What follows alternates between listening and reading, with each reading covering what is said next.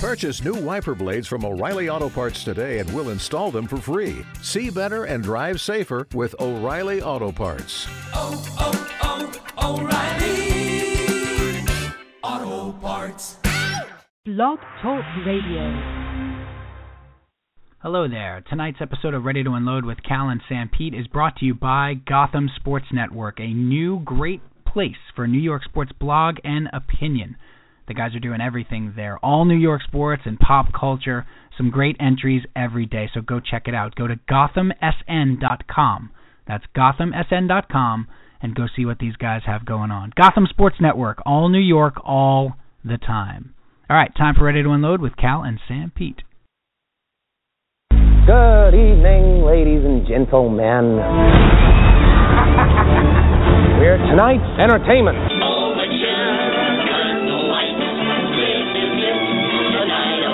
Go ahead. Challenge him. Challenge him. Come on. Franks and beans. Scoop of chocolate, scoop of vanilla. Don't waste my time. I strenuously object. Is that how it works? Hey, Willie! Ow! Willie! Ow! Give my creation life!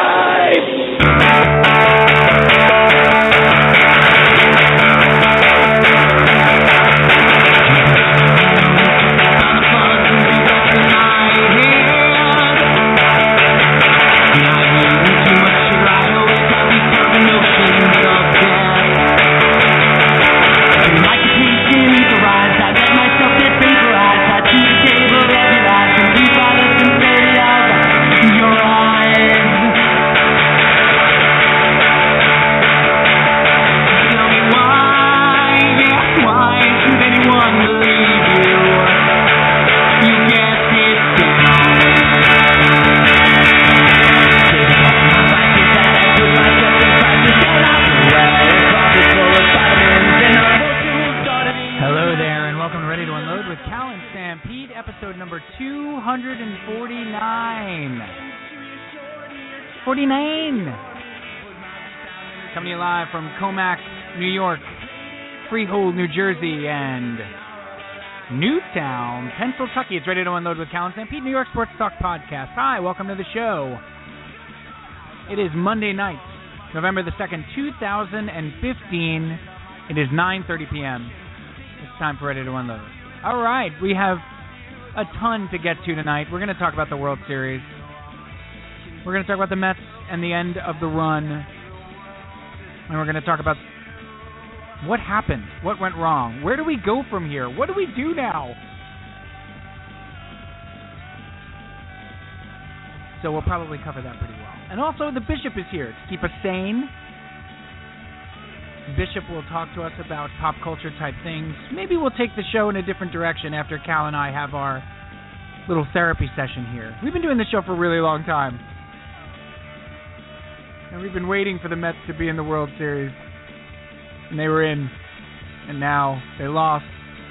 And we have to talk about it. So, it's Monday night. It's 9.30 p.m. It's time for Radio Unload with Cal and Pete, episode number 249, talking New York sports. Nice. Hi, I'm one of the hosts, the aforementioned Sanpete, Steve San Pietro. Welcome to the podcast. Thank you so much for joining us on a special Monday night edition. We uh, have been very sporadic doing the podcast the last few weeks. It's been uh, difficult to find time to do the show considering the Mets were making an improbable run to and through the World Series and also I had some stuff going on. We've been just very busy, but we are putting it together. We're going to get back on a regular schedule now as there's no threat of playoff baseball any longer. So we're back tonight to talk about the World Series and what happened to the New York Mets. And I want to get right to it. So I'm going to bring in the co-host of the program right now. Cal. That's him. And we do need the, the feminine voice robot for Cal tonight because we, we should both be handled very much with kid gloves. And I got news for y'all. He was there last night. it's funny how his intro music is a, like a, a coronation. It feels like a coronation, and that's what we just witnessed with the Royals. The coronation of who everybody wanted to be world champions. Nah, that's just bitter. It's bitter. He is the co-host of the program, Brian Calvi, Mr. Brian Calni- Calpino, uh, Calnino, Mr. Brian Calnino, Capano, Capazzo, Capacci, Calvi. Hi, Brian. Hi, Bry. Hi, Cal. Bry. There we go. There he is. Yeah. Hi. Hi. Turn on your mic. Turn, turn on your microphone. Ralphie, get off I- the yeah, stage, I- sweetheart. I still don't know where I am right now. You are clearly Or- dazed and confused. Let me try that again. Mr. Brian Calpino, Calpaccio, Capazzi, Calniva. no, don't play the. Don't, we don't need the whole music. It's okay. Just, it's fine. He's wearing the robes. It's fine. Hi, Bry. Hi. Um, look, I'm not going to pretend this is a regular show. It's not a regular show. We've done almost 250 of these, and we've never been in this spot because of the teams that we root for. So I'm not gonna. I'm gonna skip. You know, dismiss with the pleasantries, Your Highness, because it's not a normal show. I know you're not okay, What would make you say that? And you know I'm not okay because you were there last night, Brian. You were there. Was I? You went. I don't know. You tell me. sure seemed like those videos you were sending me were from I don't know if I. I don't know if I can answer that. It's um. It, it it it. I was thinking about this as I was getting ready for the show tonight. Um, that it really is a spot we've never been in. I, I mean, you know, a doing the show. B we haven't been in this spot in 15 years. One of our teams was playing for a championship, and I I don't know about you. I've never been there. So it, it, I mean, it really we have no we have no background for this. We don't have the ability. We don't have the background. I don't have the degree in how to deal with this. The last time that they one of my teams was vying for a championship, I was a 26 year old young buck, full of life and vigor. Now I'm old, tired. I just With a want to see it- family. I just want to with a family, right? I'm that I'm that douchebag from the from the from the tobacco smokeless tobacco commercials. What's this, what's it? What is it? I'm not, I'm not promoting their product. Yeah, I don't show. even want to give the I don't even want to give the product. It's a commercial that's on WFAN all the time, and the guy's like, "Now I'm older," and it's about using smokeless tobacco because he can't use chewing tobacco anymore. And the guy sounds like the most miserable jerk ever. Like he's so bitter that his wife and kids prevent him from chewing Chew- tobacco. smoking or chewing tobacco or Right. whatever. Now I'm older with a family. Everything's ruined. And I can't even have tobacco. I can't even have a dip anymore. God. Anyway, um, I'm older, right? I want to see a championship. So it's I I don't I don't have the capacity to deal with this. Do you? Do I look like I have the capacity to deal good. with this? You do not look good. I haven't slept. I, I, I haven't eaten. Well, that's not true. I've eaten quite a bit. Actually, I don't I've gone the other way. Yeah, so have I. I don't know where the last seven weeks have gone. Quite honestly. I can't even digest a decent meal. I'm like uh, Karen's father in Goodfellas. The man hasn't slept in weeks. No, I, I look. I have a I have a whole list of things I want to get to, but Do you have an actual list? I did. I made a I made a I made some notes for the show tonight. Again, it's a very special occasion. A special is the the wrong word. Well, not spe- special is the wrong word. It's not like a it's not like a very special Moesha tonight. This is not like It's the not Harlem sweet Boys Choir is not joining us tonight. right. It's not a Christmas special. Right, exactly. This is um dun dun dun dun dun dun dun dun dun dun Remember remember the CBS? Right, and the word special would spin, And the- and the C right. would come right at you. Oh, PJ, if you can find that somehow, Who? find that uh, uh, Bishop. I'm sorry, Bishop. Bishop, the bishop, Should we bring Should we bring him in so we can get right to the misery? please. Let's bring him in. Who better? Who better to to to uh to just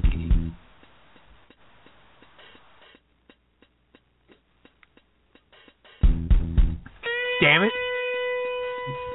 Damn it, Mets.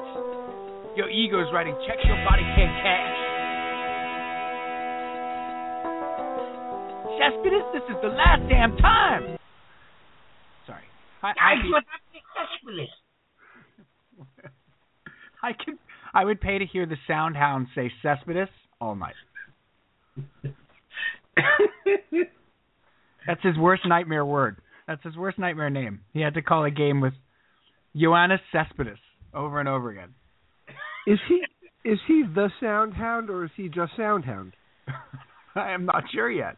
For those of for the for the un, uh, uninitiated, a few weeks ago on the program, PJ, aka the Bishop, quite by accident invented a cartoon character who's a who's a sound engineer dog, and he produces music, but he's a dog, and he's he's a cartoon and he, he's got a cool Hawaiian shirt on, and He probably wears sunglasses. right? He smells of cigarettes and Danish, as all music producers do, and coffee, like tons of coffee. And uh, he's Soundhound. So, uh, uh, Soundhound, what'd you think of that World Series?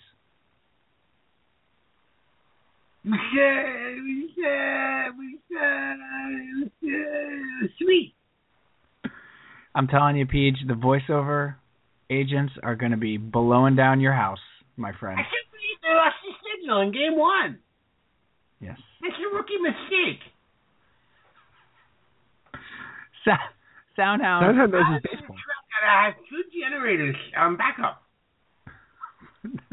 Soundhound is, of course, referring to the fact that Fox lost its feed during game. Which this is all he cares about. He doesn't care about The game, no, he doesn't care about. the game itself. What? How is the sound affected, Soundhound? Listen, the broadcast should be technically proficient. And if it is not, I will call them on it. Who is? Who's your favorite New York Met, Soundhound? Come on, say it again. Cespedes! it's the best. He's Is- corny. His poor knee. He's corny. His his Pawnee. Was he American Indian? He's. um. uh, seriously, PJ, did you watch uh, most of the World Series as the as the the non-sports loving conscience of this show, the Jiminy Cricket who doesn't know anything about sport ball? Did you did you wa- well that's not true. You know about sports, but did you watch the World Series? Yeah, sure. Yeah. Was Dan into the World Series? Your son? Nope. not a not a day, not a minute. Nope. How about And Lily? He's the Met fan in the house, but he just had no time. Right. Yeah, I mean because they totally get there all the time. Yeah, be on again. I don't know. I got things to do. They'll be back. I'll watch the next episode. Right. Can we Well, DVR? this? Can we can we catch this on Netflix? Maybe we'll watch the whole season. Yeah, YouTube if you can. Right. He'll get a season pass. Um, let me uh, one. Uh, fi- we have a lot of baseball to cover, obviously, and then we want to get to the fun load. But one last question: Did you feel? Listen, I just got here. You took me to the last question. We have a lot to do. Did you feel worse for the Mets players or for your buddies Cal and Sanpete? Oh, the, the only people I was thinking about uh, were were you two. you I don't didn't- know the abject misery we were in watching these games. You don't even know. I mean, I didn't. I didn't really have a a, a, a team that I was really pulling for. I was just. I was more like, well, you know, we got to keep the guys happy. It'd be better for the talent if the Mets won. Is that what you were thinking? It, it would. It would be. I mean, I thought. um I, I I wanted the Royals to win last year, and Right. I didn't like that guy uh, Bumgarner. He made me very angry.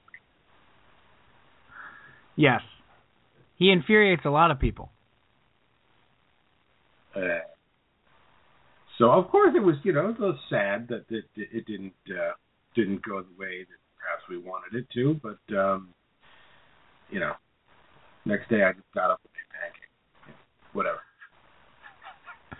So pancakes, the cure-all tonic for you. Yeah. By the way, I got a huge bowl here of crunchy raisin bran. You can hear it. Yeah, try to eat that on the air because it's it's really great. People tend to enjoy listening to other people chew. Simply stirring the flakes. And I have a 14 ounce glass of red wine. I, Wasn't I there? poured- And my wife said, "What are you doing?" 14 ounces. That's a that's a big glass of wine, uh, Henry VIII. You have a huge chicken leg in your arm in your hand too. Big turkey leg. I waited. Do you have a raisin bran flaked uh, turkey leg in your hand? Raisin bran crusted. Ooh, raisin bran crusted turkey. Let's Oh, save it. Save it for the fun load. Although if I'm gonna do raisin bran as a rub, I'd pour as a coating. I'd probably do it on a pork chop. Just saying. Well, been there, done that. I mean, who hasn't used raisin bran as a coating for a pork chop? Raise your hand. Cal's hand went up immediately. At all hands go. so no one went to college, I guess. All right, fine, just me then. Remind me to. Uh, I I do actually have three things for the fun load when we got there. Um, Three things. I do. I have three things.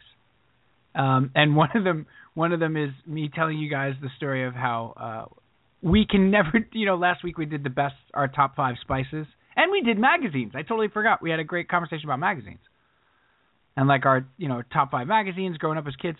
You can never do this with your wife ever, and I'll I'll explain later why. Magazine? Yes, they just don't understand the game. They don't understand how the game works. Yeah, you're right. Mm. They really don't. Yeah. So we'll uh, we'll do that in the fun load. All right, we're gonna go talk about the World Series. We'll be back in a minute. There was one.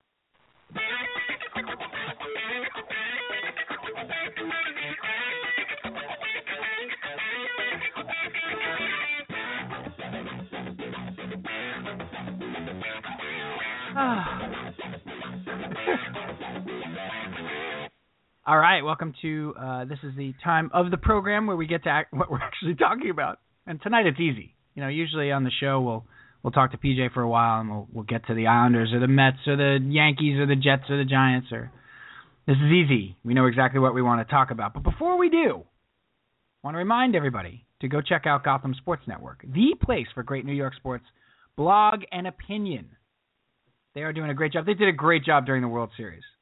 Um, and now they're all over the Jets and Giants, the Islanders, Rangers, and Devils, and the Knicks, and uh, the Nets, I believe they're called. The Nets. The yeah, Is that correct? the Nets. Thank you. Um, go check it out. It is GothamSN.com. That is GothamSamNancy.com. Go check it out. They're doing a great job every day. Gotham Sports Network, all New York, all the time.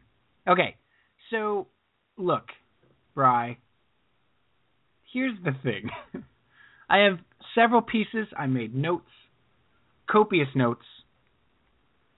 I have several ways that we want to break this down, but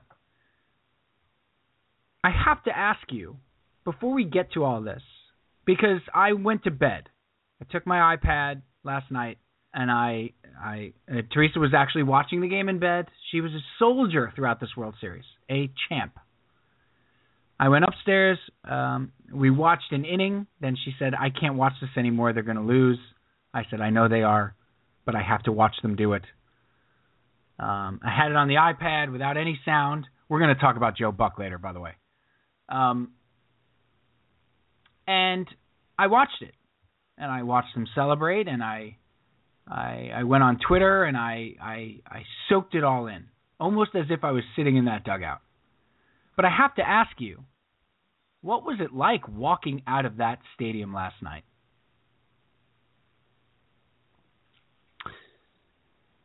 Well, it wasn't fun. I can tell you that. There was nothing. There were no good feelings about anything walking out of the stadium. Right. What's the tone? It, What's the mood? I mean, when they put up a five spot in the twelfth inning, and everybody knows it's over. Like, well, I mean, everybody knew it was over once the leadoff guy got on in the twelfth inning. Yeah, pretty much. And and they pinch ran Dyson.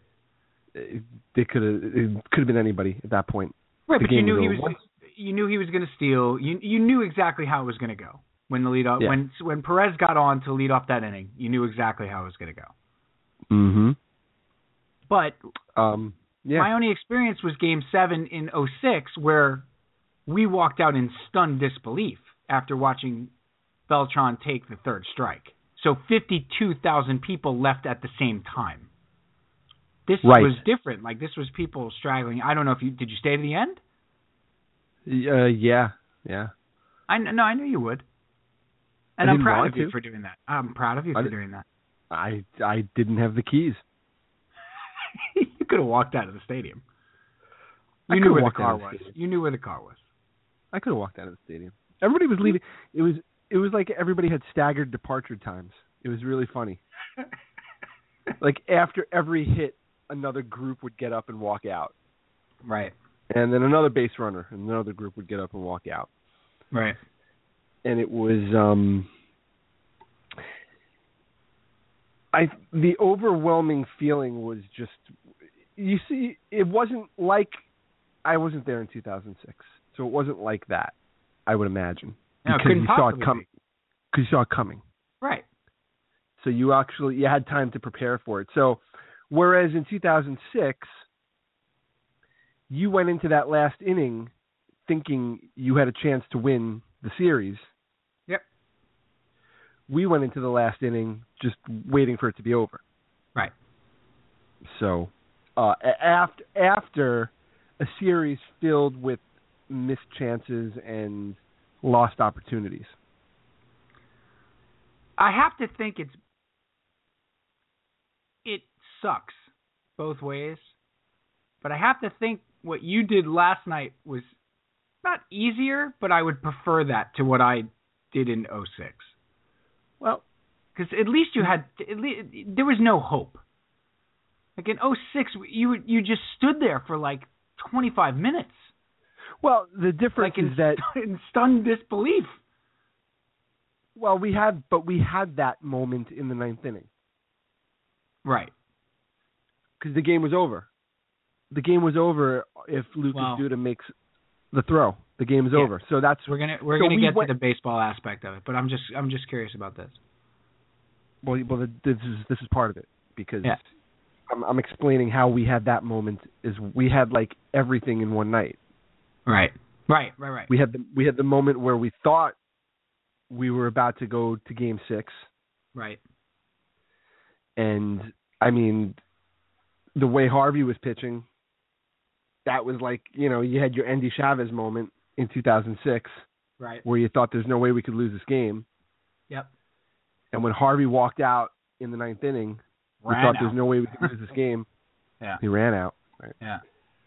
Um. Yeah. It was. Um. I, I had to. What I had to compare it to was my only other time that I got to go to the World Series,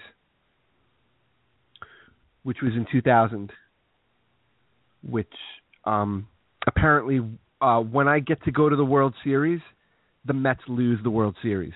Oh, you went to Game Five in 2000. That's right. Yeah, so that's oh my that's, goodness. That was my frame. My so so basically that did not even occur to me. That's twice you've seen another team celebrate a World Series championship on our own field in front of my face. Yeah. So that's what I was my prevailing thought throughout the extra innings last night was, oh God, this is going to happen again, isn't it? And I'm here for it again. no, that's what I meant. This is going to happen right, again. Right, right, right. I'm going to have to sit through this again, aren't yeah. I? Hey Cal, I I love you, uh, if they get to the World Series again, go to Game Four, please. Yeah, I told my I I told my brother-in-law. I said, you know, in 16 years when they're in the World Series, don't don't invite me. Call somebody I'll else. have to come up from Florida, and it'll just be a whole thing. So, You know, go whoever's next on your list, give them the call. Yeah, I, that's I it was- totally forgot about that. Holy cow! I totally Yeah. forgot about that. Even all last night while we're texting and everything, I totally forgot about that. Yeah, so that's why. So I so I went into I went into last night with this sense of doom, Right. and history history should have told me. I did the same thing in 2008 because I was there in 2007 on the last day of the season, Right. and the next year I said this can't possibly happen to me again, And you did it again. and I went back, and it happened again. So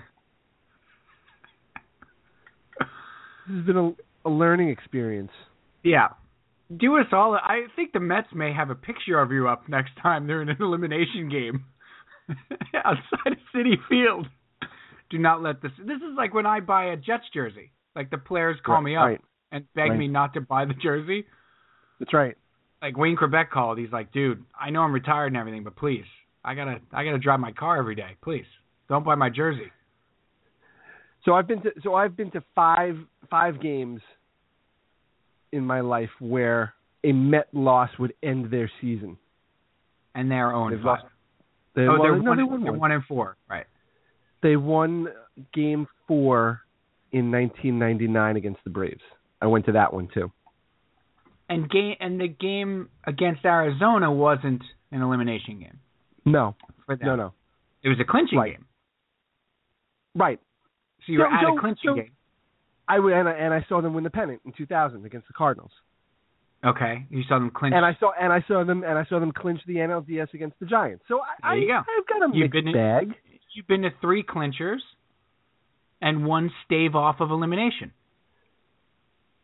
Right, and four and four eliminations. eliminations, including two World Series elim- ultimate Correct. eliminations. And they've I like to call only it the been ultimate elimination. right. Is that a Dorito? The ultimate elimination. Ultimate elimination Doritos? Um, yeah, Or is it a Mountain Dew flavor? I think Soundhound drinks ultimate elimination. Soundhound totally does. He loves it. Um, Soundhound drinks Ultimate Elimination Mountain Dew, smokes cigarettes, eats Danish, smells like coffee. That's like every friggin' record producer ever. Um, obviously. so okay, so let me get to my list here. Okay. Oh, one can I just one one I I, I made this comment to you earlier, but please. one no, just the one other interesting piece of this. In 2000 when the Yankees won the World Series, the Yankee fans were complete jerks. I mean, Yes. let's uh, which which you would expect nothing less, obviously. And they and they were probably way more in number in 2000 than Royals fans last night. oh, in 2000 I would say more than half the stadium were Yankee fans. Yeah, especially it was the, it Um, was the clinching game, and right, the Mets Yeah, were down and- three to one. Right. and they were they were about to win their third World Series in a row. So this was like this was the pinnacle of like Yankee ness in New York.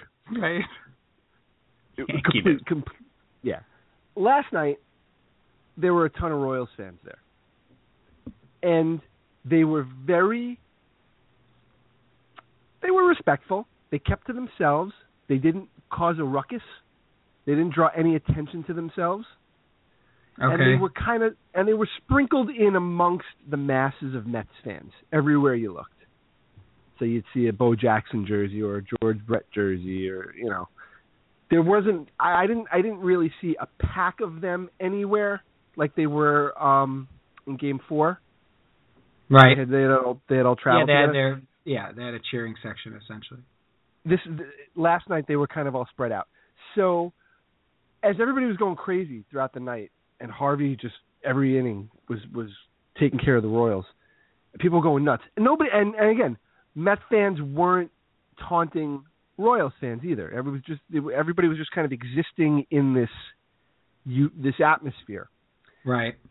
I'd look over at a Royals fan, and they'd just be standing there with this look on their face, like, "All right, I, I see what's happening here." Yeah, it's cute. It's cute. What yeah, like, I, I'm I'm not worried about this.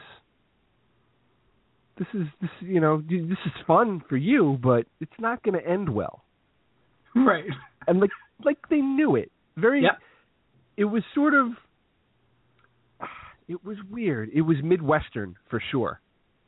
It was like it wasn't cold and mean or it, but it was just Right. like It was like polite Yeah. arrogance. it was that's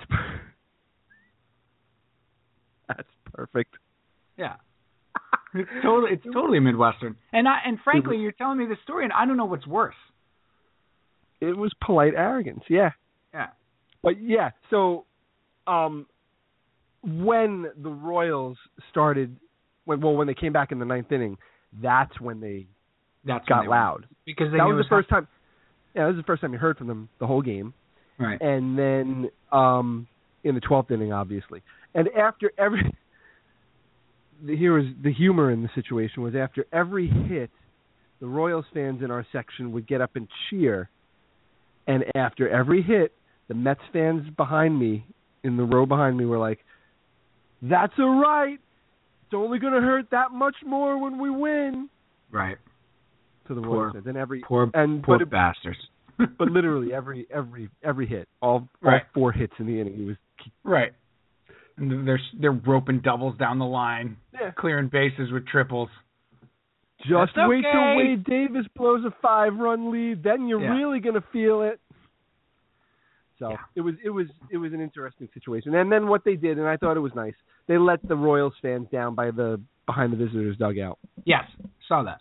That's a good job by the Mets. So yeah, so throughout the twelfth inning, now all of the Roy all the Royals fans are starting to disappear from where we're sitting.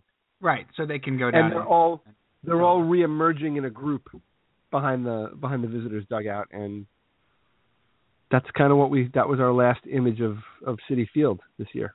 Yeah. Well, some other fans had a, a different last image because some Met fans stuck around and the Mets came out, uh, led by David Wright, to Right. um to uh, pay tribute to them. So I, I want to get into the baseball of it because there's there's a lot of baseball to get into. Obviously, um, with you know in a five game series that once again, just like 2000, was decided uh, by a few key plays, really. Um, and really, the Royals are a team that um, up and down that lineup remind somebody uh, made the comparison today to the Yankees, to that Yankee team, in the sense that there are no easy outs in the line. I think it was on Boomer uh, Boomer Carton maybe, but it was a good point. It was a salient point in that there are no easy outs in that lineup, and every hitter uh, spoils you know spoils tough pitches on two strikes and gets a pitch to hit and is never at a, never gives up an at bat. You know, a guy who hasn't had an at bat in a month got the game winning hit. Mm-hmm. Like they with two strikes. Like they just uh they're they're a very difficult lineup to to face. They're they're sort of a national I mean, it's too simplistic to say they're a national league team. But um because they can hit home runs when they needed to. Um they didn't need to in this series. But the the first thing I want to discuss uh, Cal and bring up is and this is for the for the the whole 5 games. So not taking apart specific plays, which I definitely want to do. Was and I said this this morning, and I I've really stuck with it all day, and talking to other Met fans and stuff. Somehow, this Mets team became the team they were before they made the trades for Kelly Johnson, Juan Uribe, uh, Yoenis Cespedes, um, Tyler Clippard, uh, Addison Reed. Before they made all these moves and went on uh, the fantastic August and half of September that they went on. Um, they turned back into that team from the manager down. Um, in in just the course of five games. So you saw uh, questionable managerial decisions with the bullpen. You saw um, good to great starting pitching. You saw close games. You saw lack of clutch hitting. You saw terrible defense up the middle. You saw um, uh, and and you saw a shaky bullpen and then you had a closer let you down, who had been great all year. So they look like the team in July, to me. They Uh, did. that was the, the only difference was Granderson was hitting and he didn't hit then. You know, so my question is uh, to you is what happened? I mean, did they cool off so significantly in those six days between the Cubs' uh, uh, dismissal and the World Series? Uh, was it simply, you know, Cespedes and you know Murphy being Murphy and you know Cespedes just you know go staying in the funk he was in since the middle of September? And I mean, did they just become too feast or famine offensively? Famine because I'm from Chicago. Like what? What's? Am I wrong? Did they not become that team again? I think they did. I think they definitely became that team. I don't have an answer as to why though. And that team's not going to beat the Royals. that team No. in July was not going to beat the Royals. No, I mean th- there's not many teams can beat the Royals. The Royals are a very good team. overall, right? And and the Mets Yeah. maybe playing at the height of their powers in August, firing on all cylinders, would have had a much better chance. This team, right? I was saying last night, it felt like, and it was like a week since they strung like three hits together in an inning. Yeah, I mean, just they just stopped hitting line drives. They stopped hitting the ball hard. Like, I, I, you can count the line drives on one hand in the Cueto game. I, I I don't know. Just that was my overall thing. Like, how do you prevent a team from reverting to its worst form of itself, including the manager? I think um if you, if you watch I mean, if you watched, I know you watched the Dodgers and Cubs series. You saw you, you checked Yeah, in what- on it a little bit, right? I I did. I, I caught a couple innings here or there. a little bit of it, yeah. Um, they didn't really hit in those series either. Now, I think it's better pitching, obviously, but they didn't really. They had they had the one game against the Dodgers, and then they had a couple. Of Well, Murphy hit. Murphy Murphy Murphy, hit consistently, yeah. Yeah. But um, but the, but hit- overall they they well they hit well enough against the Cubs. They didn't hit against the Dodgers because they faced Greinke and Kershaw four times out of Right. five games. and they really, I mean, even in the game against Arrieta, they hit in the first inning, and that was it. Yeah. You know, so if you looked at both, if you looked at those nine games as a whole, I, I'd be surprised if they batted more than like 250, 260. Right. But they had games where they they stranded a ton of runners like Yeah. after game 1 in this series it felt like they didn't have two runners on base like maybe 3 times. And and the other thing that they did against those two teams, the Dodgers and the Cubs, is they manufactured runs. They'd get a guy on, they'd move him over, they'd steal a base, they'd sacrifice fly. I mean, they were they were making runs that they weren't. The only way they scored in this Royal series seemed to be by the home run. Yeah. which which was such a hard concept to get your head around that that the New York Mets were the team that was reliant on the home run. Right. But they were in the end. Yeah. They were and we're sitting there last night and we're thinking the only way they're going to win this game is if someone Is hits it- a walk-off home run.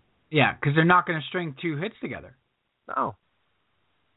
Like the way that the Royals took the lead, they're not going to do that. No. They're not going to They get can't. a hit, steal a base and get a base hit to drive the guy in. They're just not. They're not built like that. Well, th- I think by the time the season ended, they weren't. I think at their best they were. They're at, at best they could do both. Best they still slug the ball. That was what yeah, that's how they, were built. They, but they went first to third. They, you know, like Wright would move a guy over if Granderson let off with a base hit. Like they weren't doing that. So many pop-ups. How many pop-ups can one team hit? How many? Well, uh, to to me, pop-ups indicate a little bit of the moments getting big. or over anxiousness. Yeah. That's Yeah. so. I mean, that was that was game two. You can, we could take apart each game. We don't need to, but there there are critical plays in each game. But that was game two for me. Game two, every guy is swinging to hit a home run.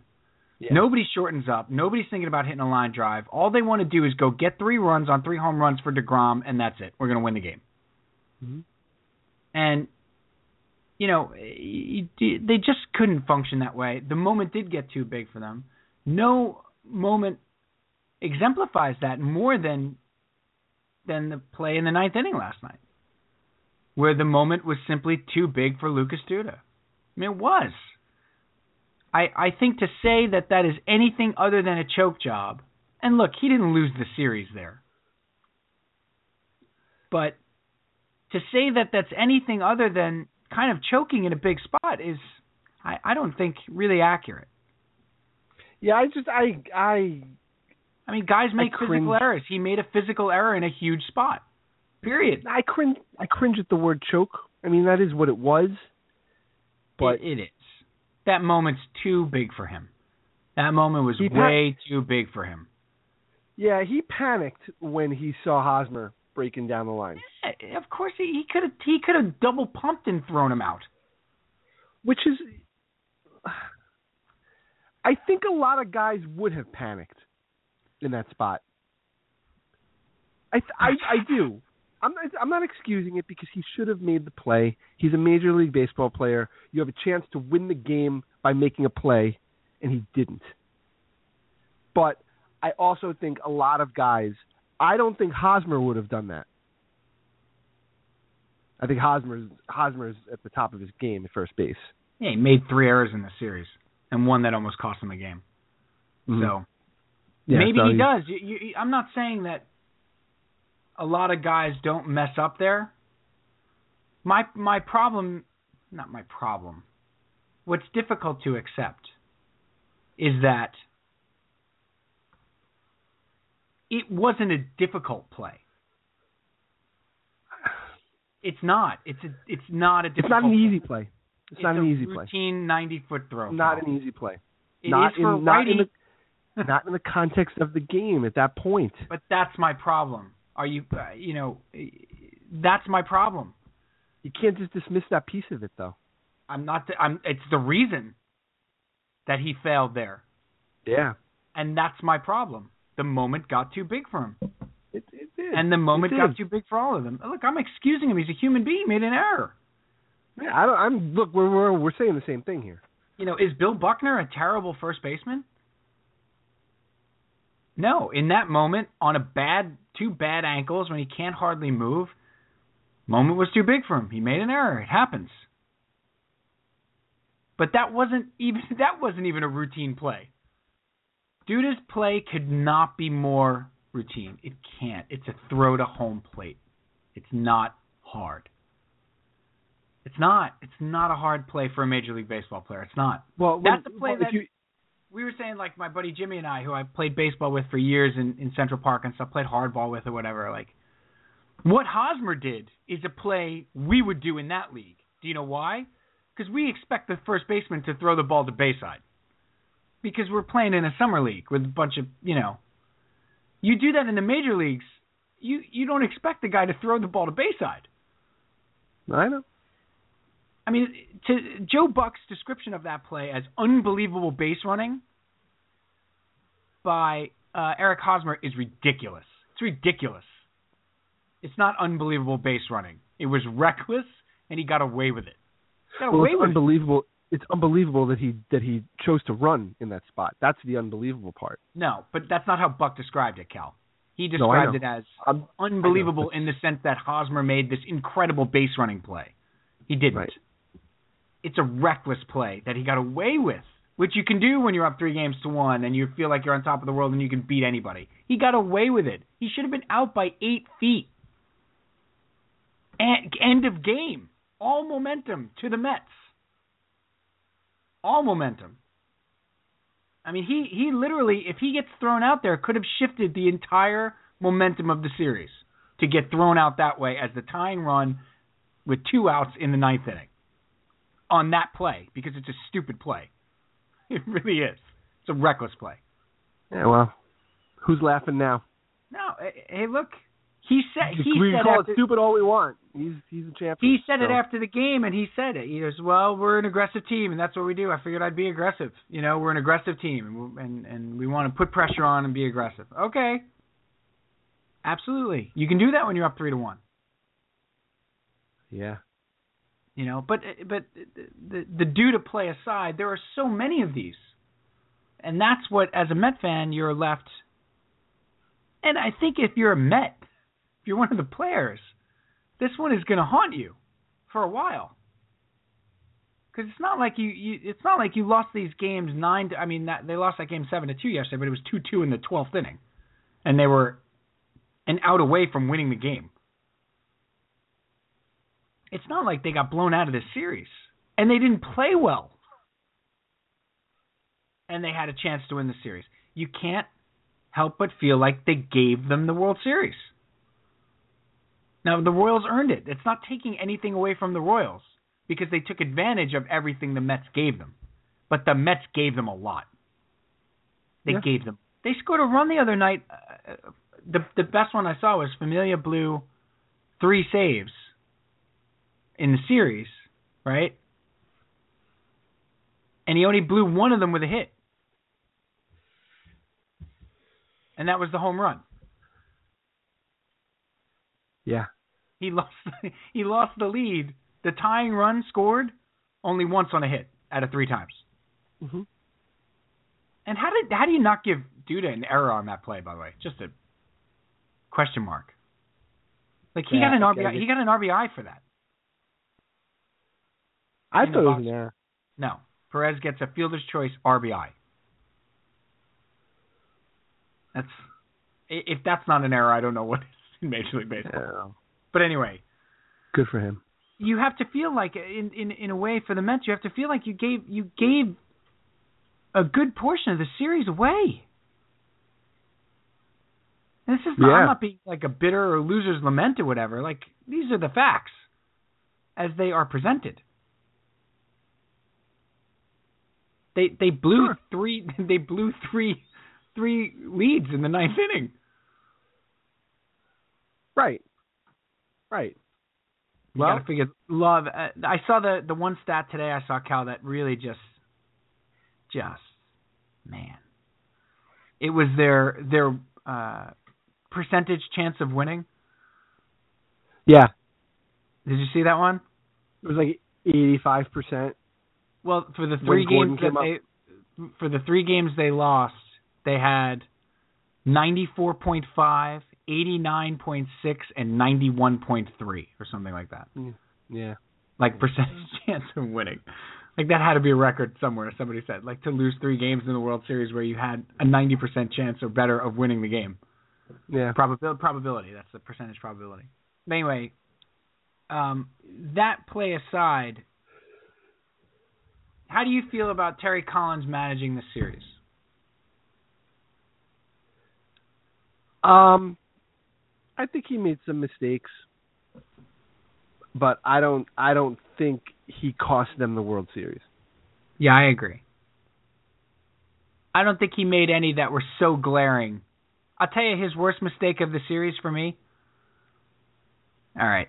Two worst mistakes of the series for me, and then I'd love to hear your two. Or more if you have. I, I just have two really glaring ones. One is not flipping Reed and and Clippard. Um Yeah. and even going back to Clippard at all, really, to be honest. Um, but you know, what choice does he have? Um, Uh, but he could have flipped them. He could have made Reed the seventh, uh, Clippard the seventh inning guy, Reed the eighth inning guy. he could have. That's a pretty glaring one to me. I understand why he didn't, but he could have. You do? Well, I understand. I I don't agree with him. I understand his thought process, but I don't agree with him. What's I would have done it too. His thought process is this is how we got to the World Series. This is the formula. So he Not stuck with at the formula. Not at the end of the season in September. He was using Reed in the eighth inning. So why could he make that switch then and not now? No. For mo- for most of the season, he was, it was from when Reed came on board. The reason why he was using Reed in the eighth inning was Clippard was hurt. Yeah, but then Clippard came back and he still used Reed in the eighth inning a few times. He used Reed, but in a game where he used Reed and Clippard, he didn't use Reed in the eighth inning. He used Reed in the seventh inning. If he was ever going to use the two of them, it was always Reed seven, Clippard eight. Right, but at one at what point do you see that Clippard is being is is ineffective and Well, I go back to what I said. I don't agree with why he did it. He shouldn't have done it. He should have recognized that Clippard was ineffective, and he needed to make a change. Right. I just understand why he didn't make the change. Right. That's fair. Like, I'm not gonna sit there like I can't I can't believe what what the hell with Collins? I don't understand why he's not making the change. well, I look, do under, I do understand why he's not making the change. I just think he's wrong. Right. And we're we're I hope that guy never shows his face on our program. That guy was sitting next to us last night. Yeah, the guy. I'm sure this guy was at many of the games. Um, the other huge um, glaring mistake he made is leaving Cespedes in that at bat, and um, and not bringing uh, Uribe in um, it, it, to take over that at bat, and trusting that Cespedes could hit there, and really, sort of, in my opinion, getting Willie Randolph you know, like Willie did with Cliff Floyd in Game Seven in 2006, when the play there is to bunt, and he sort of wanted Uh, Cliff to have the the big moment. Yeah, see, I see that's I that And analogy I, was going to use for the Harvey situation. Yeah, it, it, I mean it works there too. I, I just I think Collins wanted Cespedes to have this big moment, and I think he thinks he's he's going to have this big moment, and his guy's going to come through, and he's the horse, and he couldn't walk. He still can't walk probably today. And he there's no way he should have been left. Not to mention he's 0 for his last 35 with 32 strikeouts. So, you know, what's the what's the better course of action there? Especially 0-2 Well, that's in the count, bases loaded, nobody out. Put Juan Uribe up there. At least he's going to make contact. Is well, you don't know that for a fact because now you're bringing a guy off the bench in an 0-2 count. Don't care. It's Juan Uribe. I got the perfect guy for that spot. He's Juan Uribe. Uh, Reynolds said it last night. He could probably get out of bed and get a base hit. It's Juan Uribe. I'm putting him up in that spot. His first at bat in eight weeks, and he hit a line drive to uh, right field off Herrera. Guy throwing 99, and he drives in a run. I, you know, I, I, I that was a huge mistake to me. That's on Collins. I, I appreciate the effort, buddy, but we got to get. I got to get a run here. I, uh, that's a that's a glaring one to me. That's yeah, very no, I I could I could see that. That's fine. because frankly, that's the ball game right there, to me yesterday. Bases, Yeah, they could have broke- You're up. they could have broke up one nothing. That's it. You're up one nothing. Bases loaded. Nobody out. Four, five, six coming up, and you got one run on a sacrifice fly. Right. That's the game. That's the game. And you had the pitcher on the ropes. You had five walks. He's a mess. You have a chance to just blow the game wide open. I'll tell you what, the Royals do.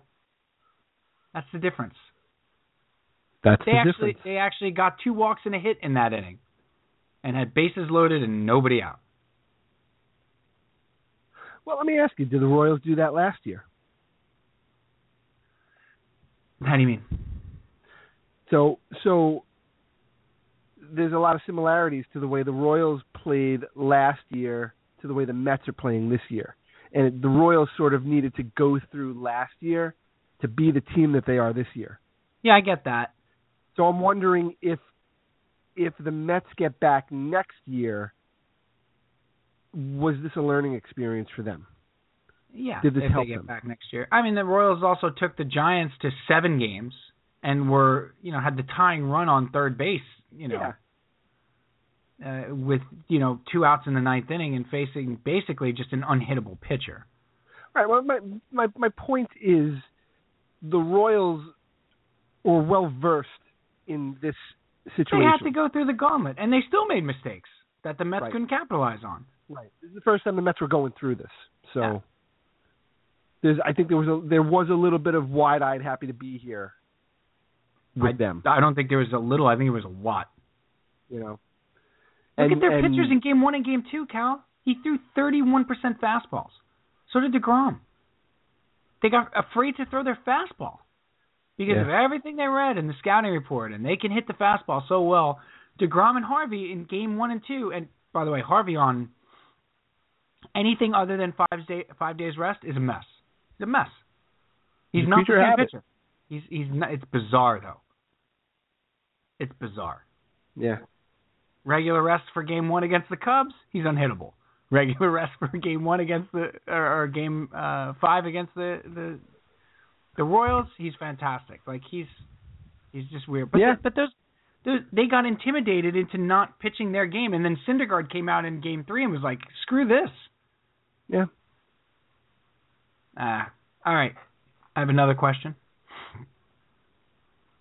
Is uh, Wade Davis the most dominant closer you have seen since Rivera? Um, And is that and is that the difference in the series? no, not the, not the difference in the series. A a difference, not the difference. A difference. So if Familia closes out those three games, oh oh you're oh you're you're saying Wade Davis's performance versus Jeurys Familia's performance is that Correct. the difference in the series? Well, then obviously it is. Yes. Yeah. Obviously that's that's just math. and doesn't no, but um, it it speaks back to that idea of how important a dominant closer is, and how Mariano Rivera is the MVP of every one of those teams. he right. has to be. He has That's to right. be. Because the Mets had three games. And and I love Familia and you adore Familia and I think he's going to be a great closer for years to come. I really do. I really do. I was not worried about him blowing these games at all. Because A, the only one he really blew was the home run to Gordon. That's and right. B, he he just seems to have the mentality and the personality. I don't know the guy obviously, but he seems to be okay. He seems to just, you know what? They got me today. I'll get him next time. He doesn't seem to have the Benitez implosion gene, no. you know, or even the Billy Wagner implosion gene, or you know, like Or the seventy five percent of closers have yeah, that with implosion ninety gene. percent of right. But that's the difference in the series. And we we could talk up, down, and sideways about uh, you know uh, not hitting in the clutch and blah blah blah. They had three leads in the ninth inning to win games. Yep. Well, one was in the eighth, right? No, three in the ninth. No, one was in the eighth because they had five. They had to get five outs on Saturday night. Right. And Saturday Clippers night, walked they- two guys. right? Clippard walked the first two guys to the eighth, right? Yeah, so they- I mean, they they had their closer in with a lead, with three outs to get, five outs to get, three outs to get, right? and they didn't win any of those games. Nope. The Royals, on the other hand, had their closer in with six outs to get, three outs to get, and they won both those games. Right. It's a, it's a huge difference, Cal. It's unbelievable. Yeah. It, it And and that guy is. I had no. You were totally right. I had no idea that guy was that good. I mean, he is filthy. He's unflappable. He doesn't move or speak or. There's no histrionics. There's nothing. He's just no. Here it's 98. Here it's 91 and in the dirt and you can't hit it. Here it's 97 and in your eyes. Now Here, you're I'm throwing a wiffle ball now. Try to hit that. now here's a now here's a wiffle ball changeup. Good luck. Oh, you struck out? Great. I'll be over here. He's like a perfect Midwestern closer. Yeah. Like. Just, just quiet. That's cool. What do you? Uh, And he was what do you never-? And he wasn't the closer until two months ago. That's the crazy part. How is he not the closer for that team? Well, well, last year Right. Holland, Holland was was so as good, dominant as Davis was this year, Right. And then he got hurt, obviously. But That's yeah, no, that's amazing. They won two championships with two different closers. Yeah, Or they, or I should say, they didn't win. They didn't win two, but they they went to a World Series with one, uh, with Right. two different closers. That rarely happens. well, the Yankees did it. But other than that, With with can't think- Wetteland and then eight times with Rivera. right? And Rivera was the setup man for that Wetteland team, and arguably Gi- just as big of an MVP of the series. The Giants did it. Giants, had a different it. closer for all three. Yeah, I think so. Right, Wilson right. Romo was the first one. Romo and then Casilla. and then Casilla. Yeah, they've had three different Yeah. closers. Imagine. Yeah, that's crazy. What are the lu- what's the luck? Like we said, it's it's hard to find a closer that doesn't have that gene, and then you have three of them. Although, you know, think about the Giants. He didn't close Game Seven. Bumgarner did. Oh, that's true. Yeah. you know, they didn't have to have a closer get you know the third out of Game Seven in a one-run game. But I, I, again, that's to me. I that occurred to me today. That's the difference in the series. How good Wade Davis is, and Familia failed. For the most part, he did. That Yeah. game one, we're going to be talking about that game one the same way we talk about game one in 2000. Same way. Oh it's yeah. to- it's, it's a totally different series if they win that game. Totally different. Well, it's that I don't care what happened after that point. That was the ultimate. What was it? The ultimate. What does Soundhound drink? I forgot. I don't even remember what we said it was. But what happened to what happened to Familia was the, the Royals punched them in the gut by by tying the game off Familia, Yeah, and I don't I don't think the Mets ever recovered from that. It wasn't even a, a home run. Wasn't even a thought in my mind. Familia had Really? been so dominant. Oh, it was not a concern in my mind. Always, it's always a concern for me. Nope. Nope. That's how that's how much confidence I had in him at that moment. Wow. That's where my my closer level of confidence had gone to. All I'm thinking about is don't give up a double. Yeah, yeah. And it's a huge ballpark and you know, Familia hasn't given up a home run since July 30th. All I'm thinking is don't give up a double. That's all I'm thinking. Well, he didn't. The, the, the idea, no, he did not. Son of a. Um. Okay, I have another one uh, just about the series, and then I want to move on because as as Robert De Niro once famously said, as Al Capone, life moves on, and life. Well, I'm not going to do the whole thing. No, go ahead. No, This is good. We got time. We got time. um, you you uh, uh, you touched on it, uh, these things a little bit, but the baseball. I, I just wrote down baseball plays like the the the Hosmer play at home, the Murphy errors, Wright getting thrown out stealing in the, in that inning. You know, um, in a one run game. You know, I know why he's going, but he has spinal stenosis. Right. You know, Granderson got thrown out too. yeah, Cespedes kicking that ball. Granderson got thrown out by about eight steps. Yeah. Granderson kicking that ball uh, in center field. Granderson not playing, you know, uh, that other ball in center field well at all and getting a bad Cespedes. jump. Uh, Cespedes. Cespedes, sorry. Thank you. Yeah. Um, and and really glaring, and we'll talk about this in a where do we go now, uh, the sweet child of mine segment. Um,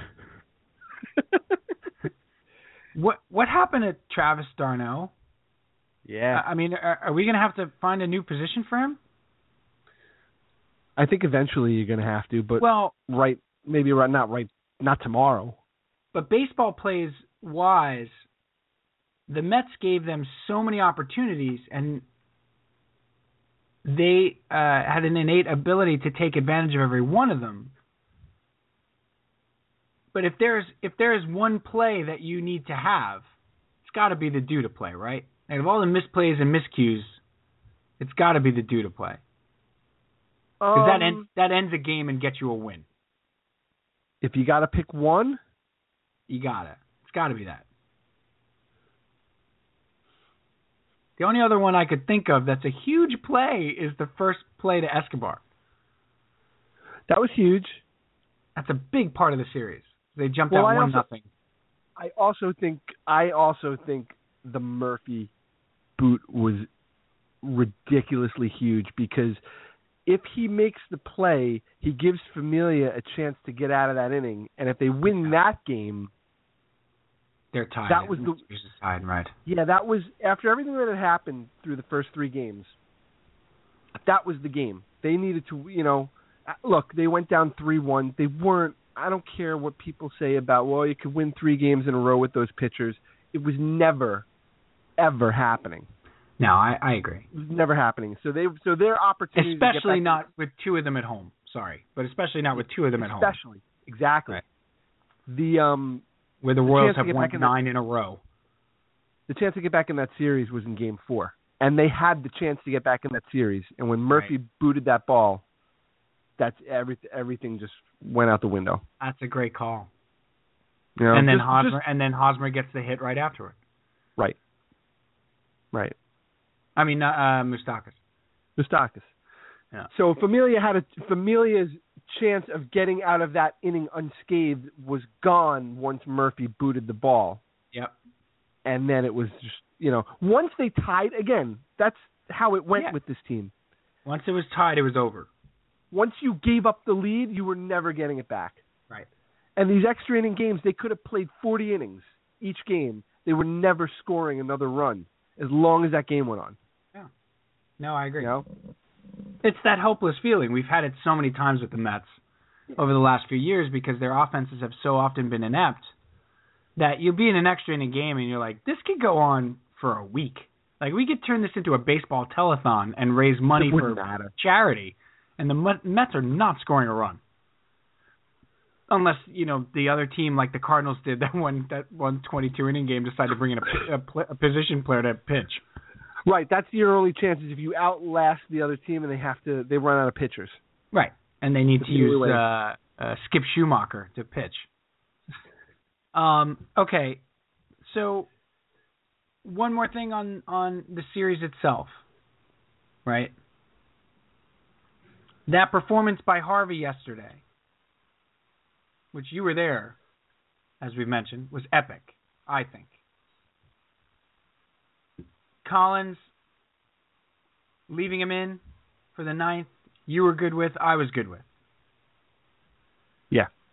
Ron Darling, whose opinion we respect immensely, not good with that.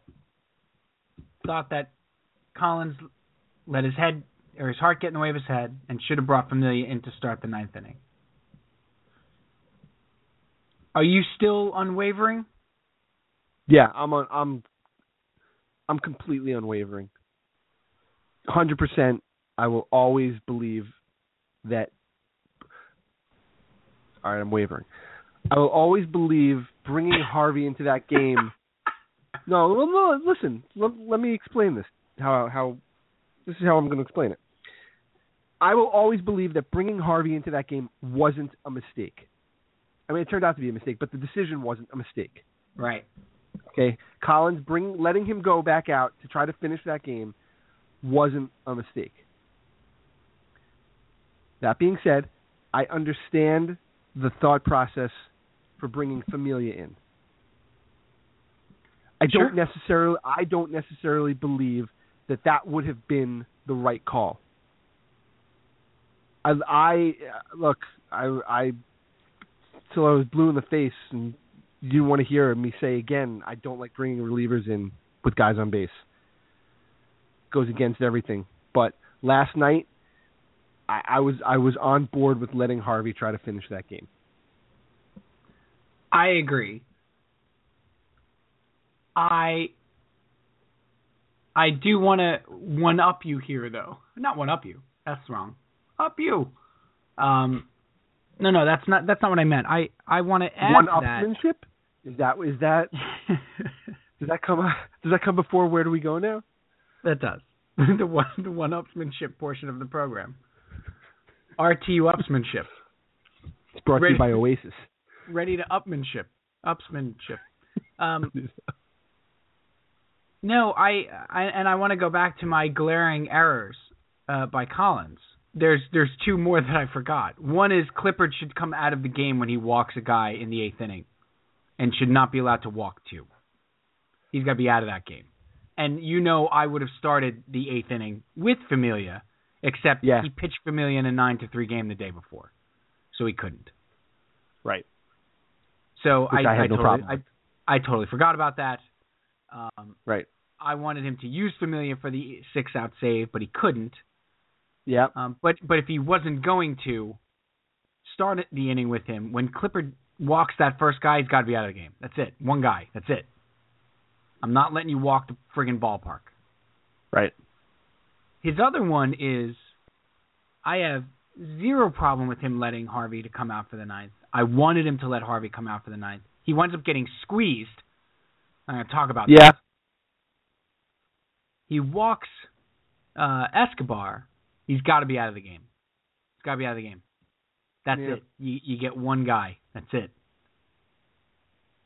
Or not Escobar, Cain. Um, because you, I, I can't, I can't, I can't. That I, I, I had if I and and his excuse was, well, if I'm gonna let him start the inning, I'm gonna let him, right? Like if I'm not gonna start the inning with Familia, I'm not Right. gonna something like that. Yeah, I'm not going to let him just pitch to one batter. My thinking is the complete other way. I'm gonna let him get one batter. If he doesn't get the, because I wanted to take him out anyway. Oh, I thought you were okay with him coming back. No, no, no, no. I'm saying Collins. Collins was taking him out of the game anyway. Collins, He- right? That's right. That's right. He had Warthen go over to Harvey and tell him, "Great job, you're out of the game." And Harvey Right. talked his way back into the game. So if you're Collins, you were going to take him out of the game anyway and bring in Familia. Why does he get? And he walks the first guy. Not like he gave up a you know a bleeder or something like that. He walks the first guy. He said, "That's it. That's it. I gave you a shot. Let him get the ovation. It's two nothing. He's walked one guy, and let me bring in the guy who has the 95 mile an hour sinker, and I can get a ground ball and get out of here."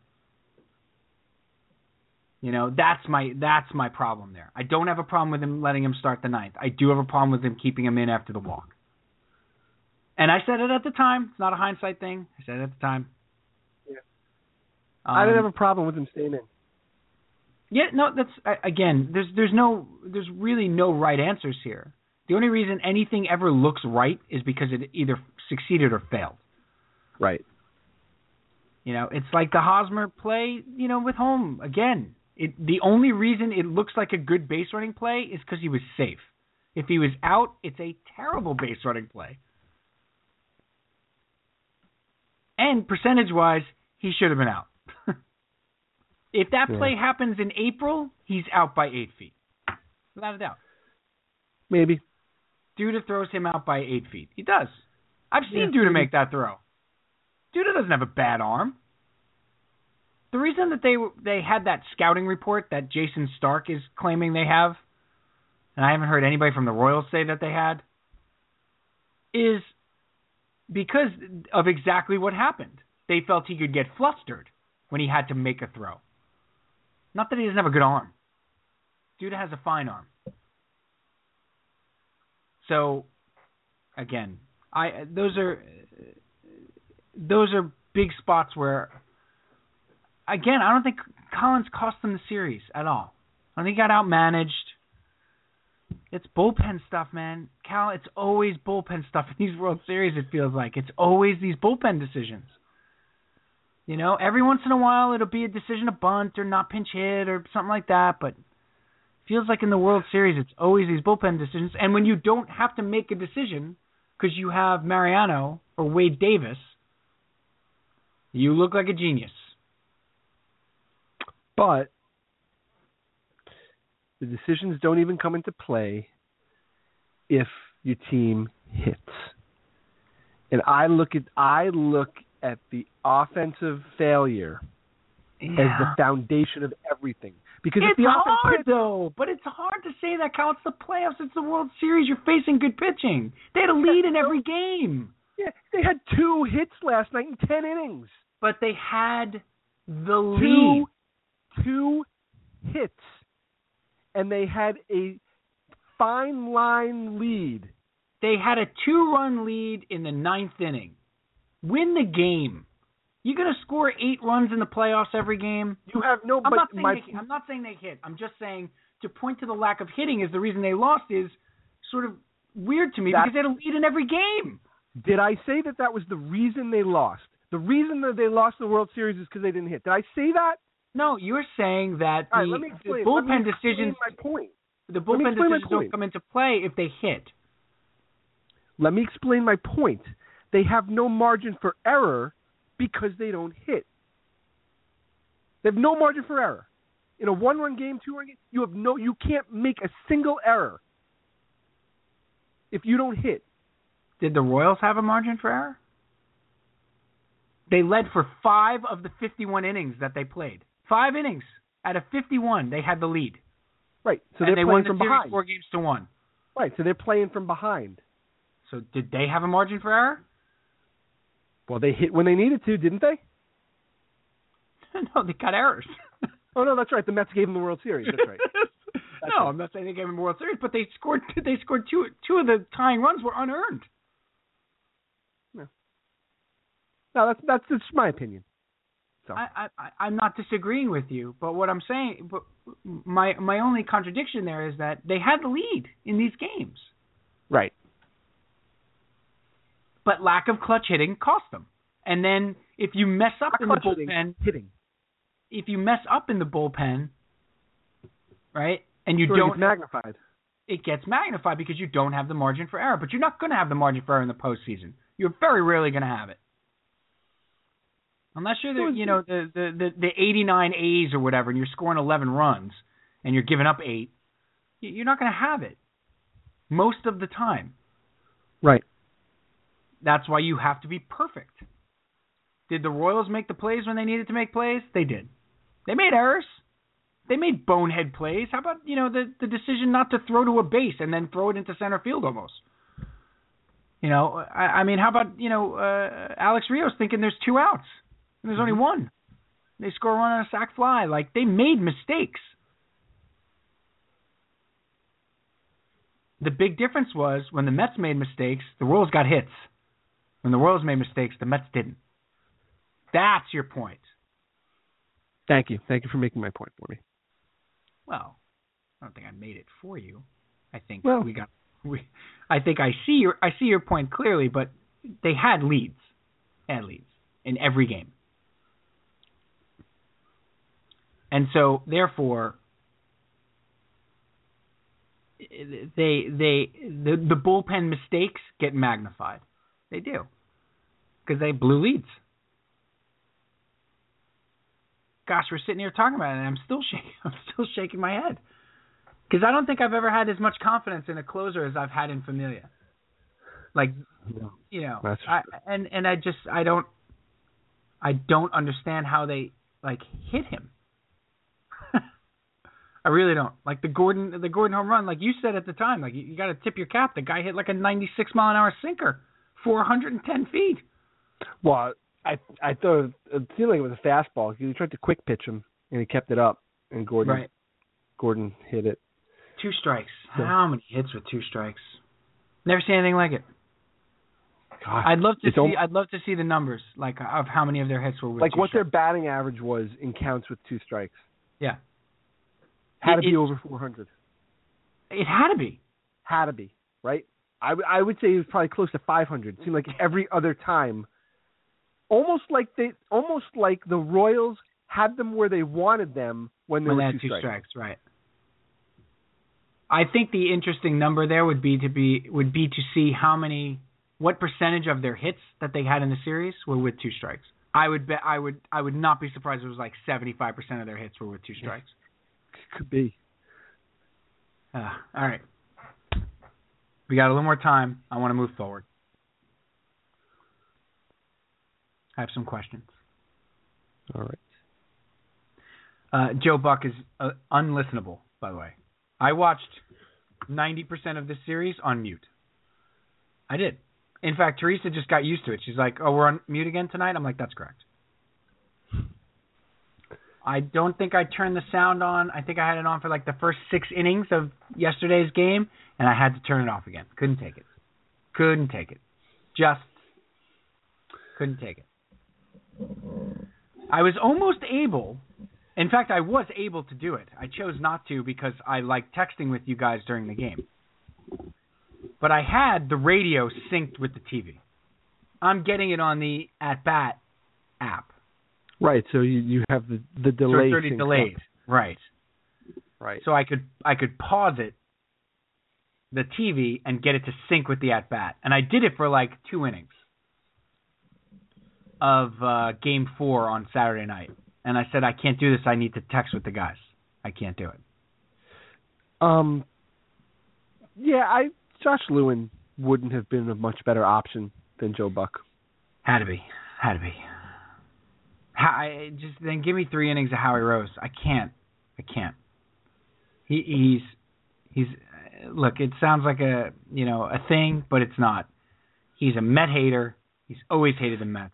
I don't. He's a, I don't Cardinal, agree he's with a that. Cardinals broadcaster. He's don't always even, don't agree with that. Not a hundred percent. He's always hated the Mets. Always. Doesn't.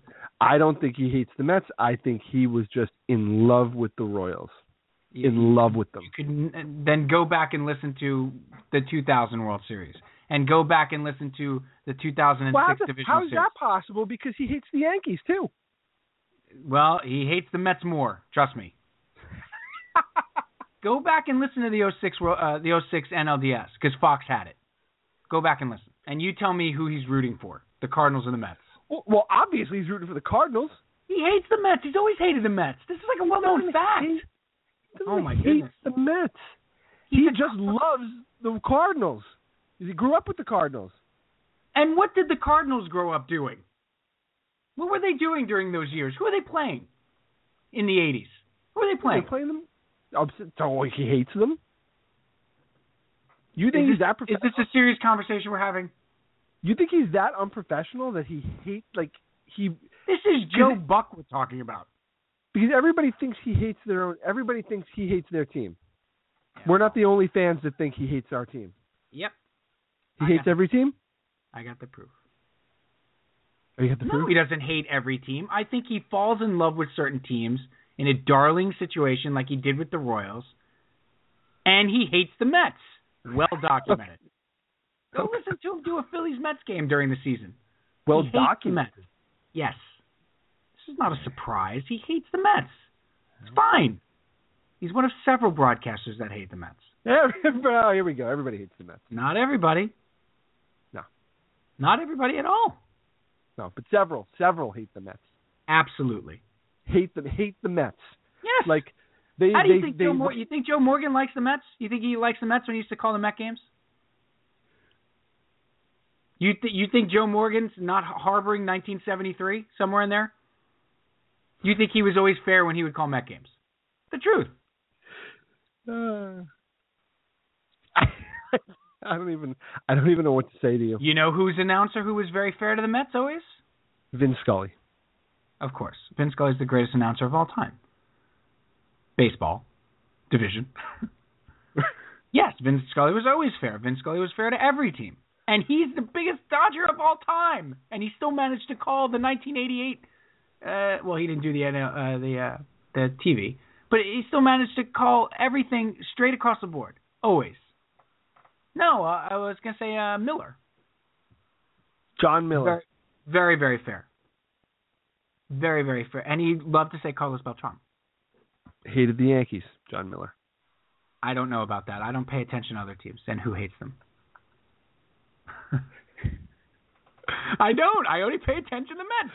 Joe Morgan hated the Mets. Okay. Joe Buck hates the Mets. His father hated the Mets. He hates the Mets. His father didn't hate the Mets. Hates them. Oh man. I'm not spending any more time on Joe Buck. Does Howie Rose hate the Cardinals? He's wasted enough. You want to you you want to answer that question? Okay. Answer it for uh, yourself. Okay. Second question. Does how could you tell that Howie Rose hates the Cardinals? on a on a on a Met broadcast? Yes. Yes. Absolutely. You can hear disdain for the Cardinals from Howie Rose while he's calling a game. Absolutely. I've heard it when he's doing the Braves games. I've heard it when he's doing Yankee games. If if Howie Rose was doing it nationally, I would bet he would be able to to hide his disdain. So Howie Rose would be able to hide it, but Joe Buck able to. cannot. Joe Buck doesn't care, clearly. He's Joe Buck. You saw his beard. I did. how how much how much do you hate the I'm Joe, there's Harold, he's Tom. I, I didn't listen. I didn't hear it. Didn't don't. Yeah. I can't. So Didn't hear a word. like like like they they put the camera on him. Right. He's supposed to say I'm Joe Buck, this is Harold Reynolds and Tom Verducci. You know, he's just you know he's he's too cool for school. Joe Buck. Yeah, and Verducci. What? Oh, I can't. Can't. What did he was he was such a disappointment because I thought I- he was better. I muted it at, in the fifth inning of Game One. I turned it back on in the first inning of Game Five, and muted it in Game Seven. That was it. I will not I mean, go. in uh, seventh inning. Couldn't take it. I'm not going to go so far as to say they hated the Mets, but my God, they wanted to marry the Royals. They I- loved them. Again, I, They I, I'm loved them. They Everything absolutely they did. did. And I'm joking about in a way about Joe Buck in the sense that I some of these things are, are pretty well known. Like that's that's not like a secret that certain guys who grew up either playing against a team or rooting for a team Right, well, or national or or Right. broadcasters for a certain team don't particularly they have a bit of disdain for teams that they're calling. I think in this particular case with Buck, from the little I heard or allowed myself to hear, because I would turn it up every once in a while, like in a you know when I would hear the crowd going crazy and I'd want to hear it, and I'd have to listen to Joe Buck uh, for a couple minutes. I think it was way more the Royals' love than the Mets' hate, than the disdain for the Mets. I think it was way more Royals Royals Latio, you know Royal Latio, uh, than it was disdain for the Mets. Absolutely, T- totally. He, he's still a professional broadcaster, yes, but you but the difference in the calls was palpable. Yeah. Or not palpable. It was it was hearable. Yeah, it was sure. I mean, when the Royals would do something good, he got excited. When the Mets did, he was either quiet or just said, "Strug him out." Like the Harvey, the biggest strikeout of the game. I happen to have the the sound on when he struck out the side and he screamed coming off the mound. Didn't say a word. Didn't say a word. Not a word. He was probably letting the moment speak for itself. Great. Well, Right, he like didn't let any of the Royals' moments speak for themselves.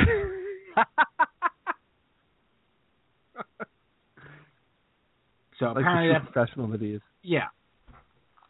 Anyway, we've wasted enough time on that. Real, really quick, because we got to get PJ to bed.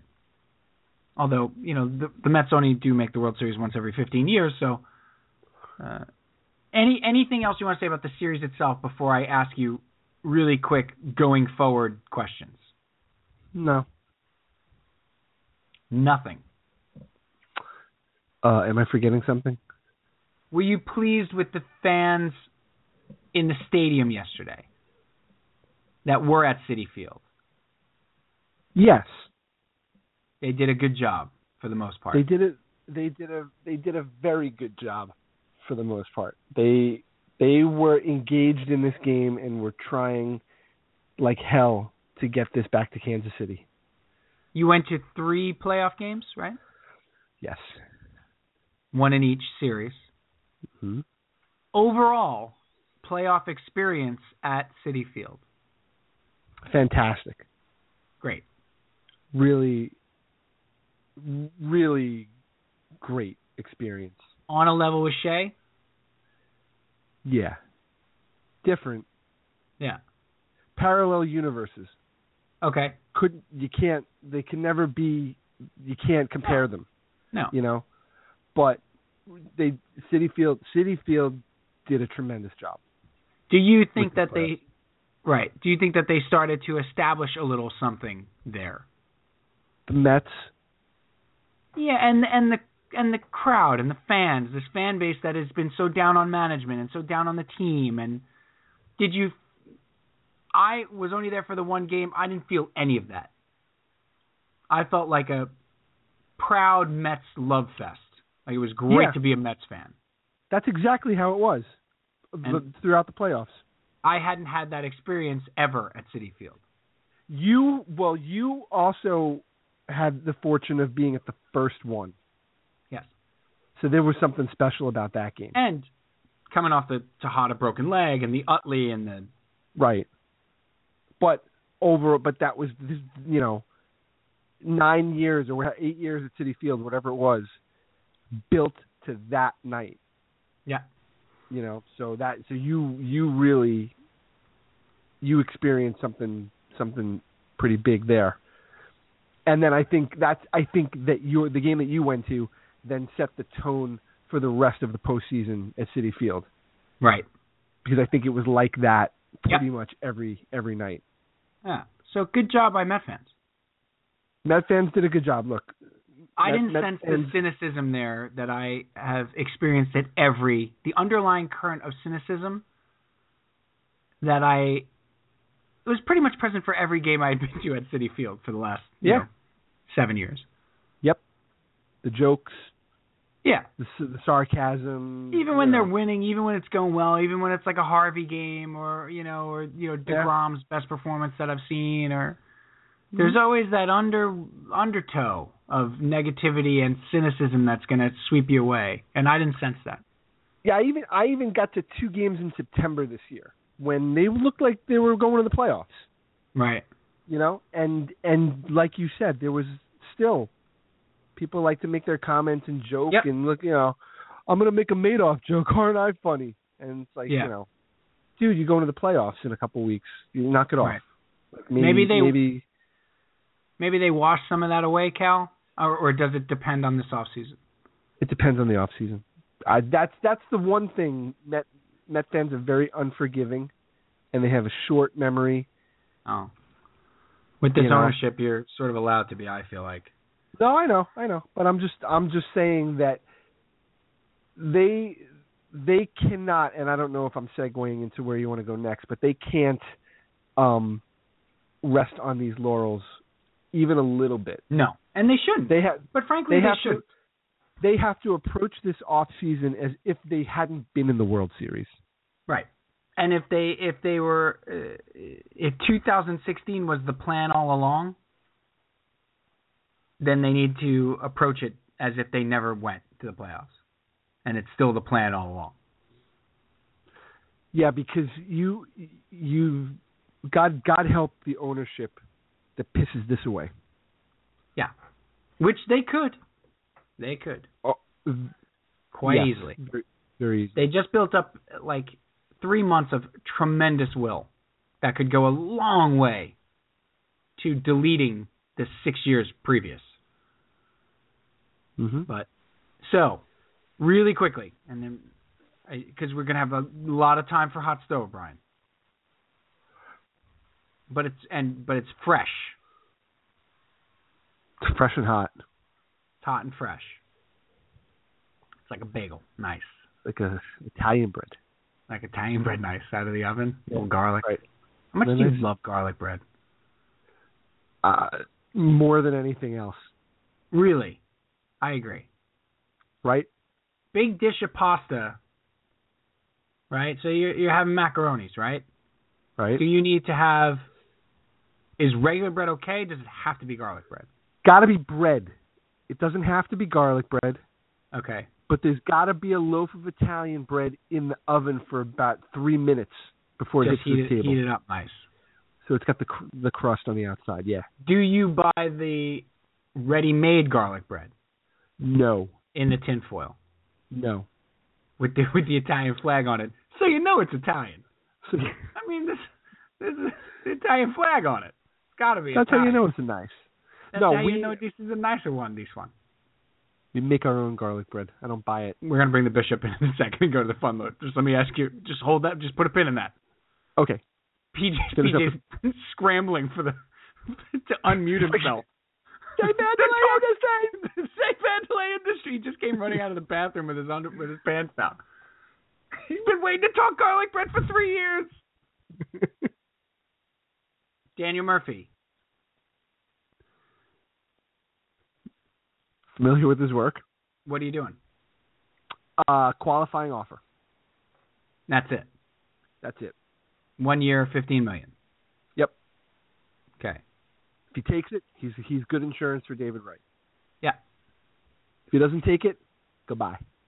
Yeah. Totally agree. Right? Yoenis Cespedes.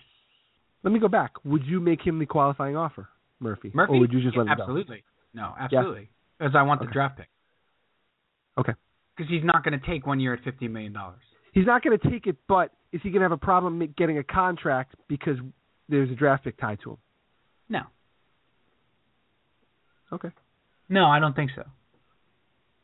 I you happen can't to think see in a, an American League team giving him like four and you know three and forty-five or I just yeah, no, I just threw that out there because I think what's going to happen is there's going to be such demand for Zobrist. The teams that don't get Zobrist are going to look at Murphy and they're going to want Do Murphy. you- do you want Zobrist? I want Zobrist very badly. I want Zo. I, in fact, Do you want him to come be- and play second base? I want Zobrist to come and play wherever we can put him. I don't know what this lineup looks like next year. I really don't. Because that's oh Cespedes. No, no, not You're not, not even making a qualifying offer. You can't. He doesn't get a qualifying offer, Cespedes. He's got that funky contract where he became a free agent, and like they re- they had to release him. Right. So he. But so that meant not. the Mets had extra time to negotiate with him. yeah, if they so, hadn't so the, done that, the Mets would have had like what five days after the World Series or something to negotiate with him. Now he's a they would have regular free agent. Right. Exactly. And if they didn't, and if they didn't sign him in those five days, then every other team could sign him, but the Mets. Right. So And, now- then that was their window, right? They got a five day window, so they waived that. He waived that. He's a free agent in earnest starting on Friday. Right, but they have to release him. He doesn't become a free agent. The Until Mets they re- release him, and that's why they don't get the draft pick tied to him. You don't get the draft pick. Okay. So, with that being said, then you absolutely you want you know what you want to make him an offer? Go ahead, throw him an offer. I have no problem throwing him an offer. And then when somebody goes higher, you let him go. So would you make him a four and sixty? No, you'd have you'd have to make him like a five for one twenty.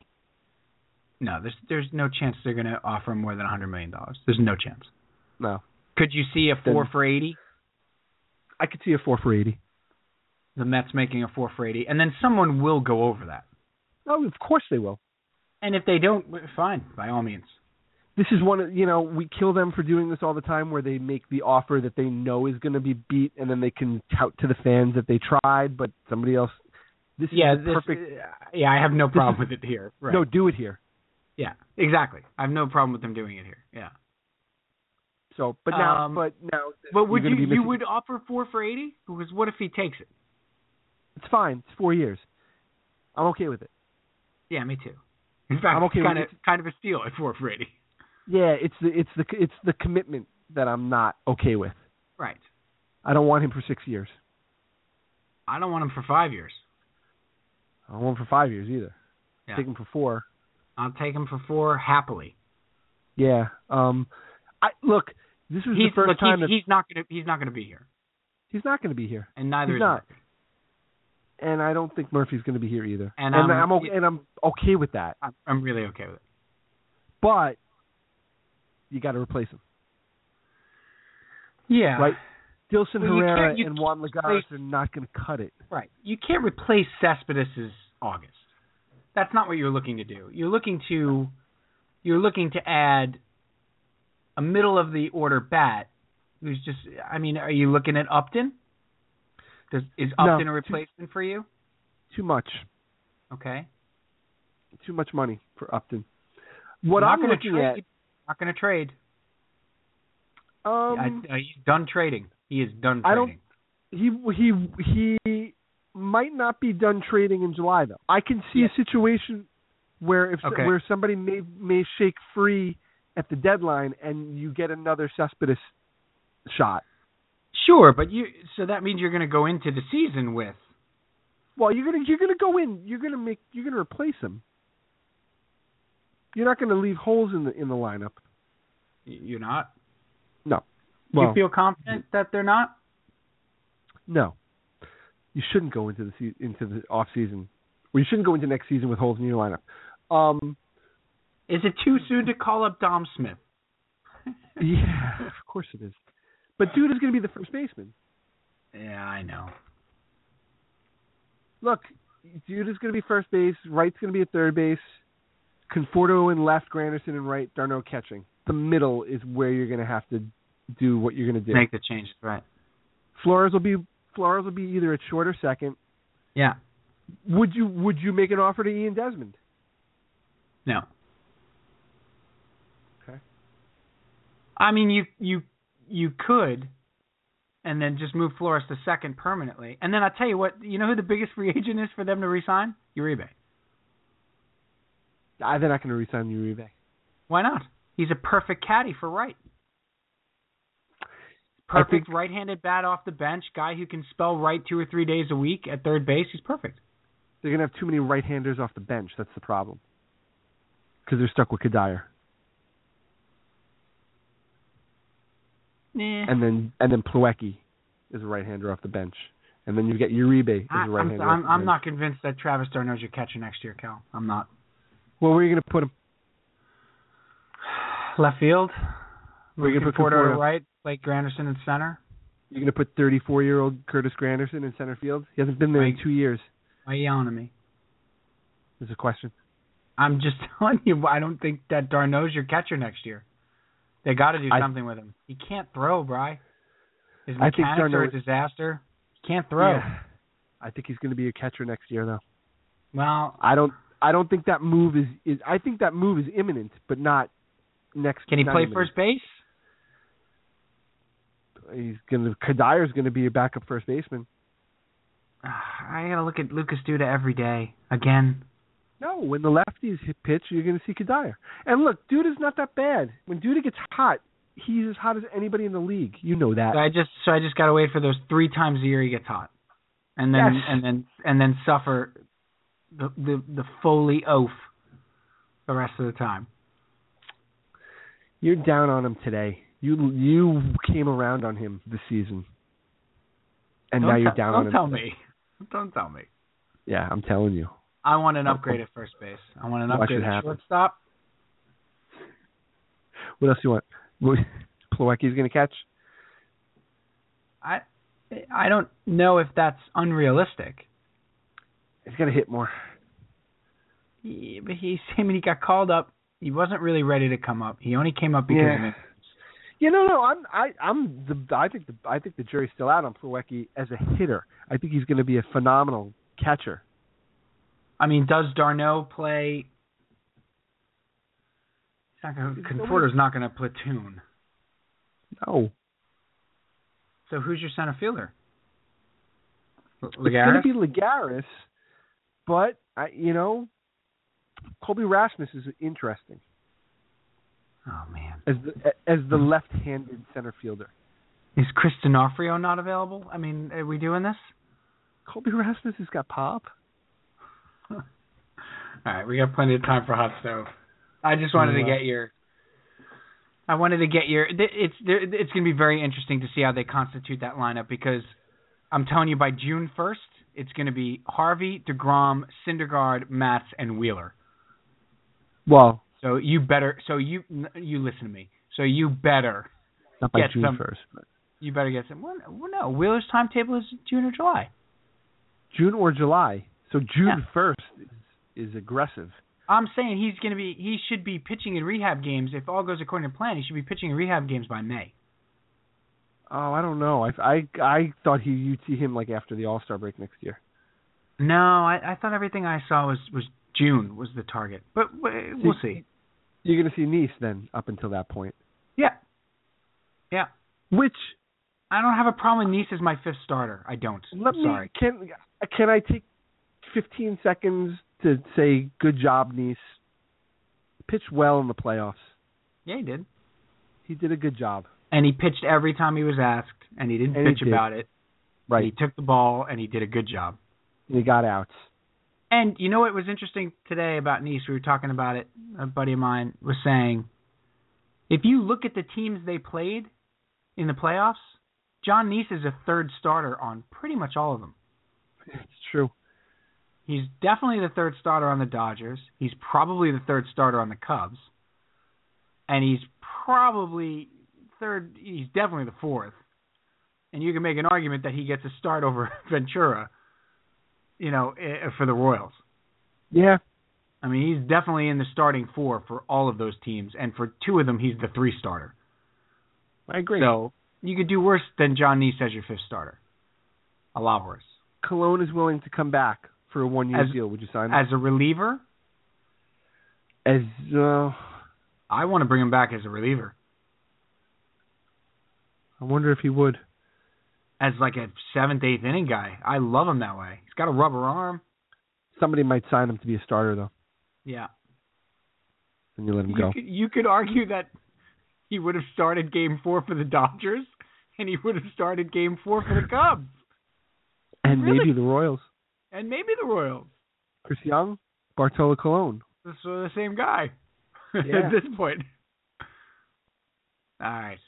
Well, we'll to see. garlic It's the bull. It's it's the bullpen. Yes. That's where Well, they you got to get, spend their you'll get Jenrry Mejia back. So what are you worried about? Uh, Or is he suspended for a full year? he suspended 162 games from when he got suspended. The second time. Right. So he would be back next July. He- He's got like another hundred games to go in there. Yeah. It's like next July is when he would be back. No, it's got to be later than that even, or maybe like No. the end of July. Right, right, right. Yeah, because it was whenever. Yeah, because when did they get Clippard?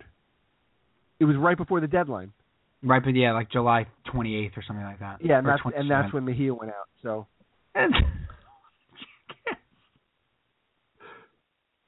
I mean, what do you do? What do you?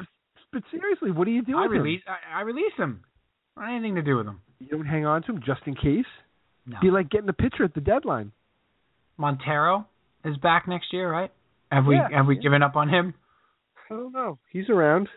Vic Black, Ah, Big Black. I don't know what happened to him. the lounge singer. Well, we'll see. We got a long time. But you The know Vic what's nice? The Vic Black experience. The Vic Black Five. You know what's nice though? We the, Black GM meetings.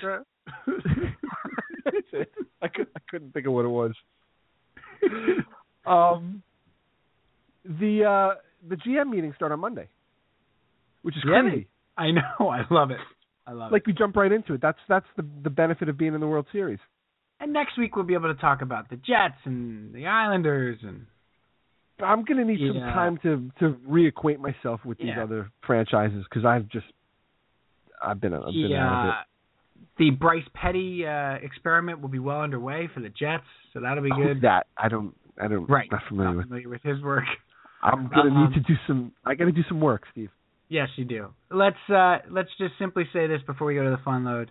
Um, and I posted this on my Facebook, and I stick with it.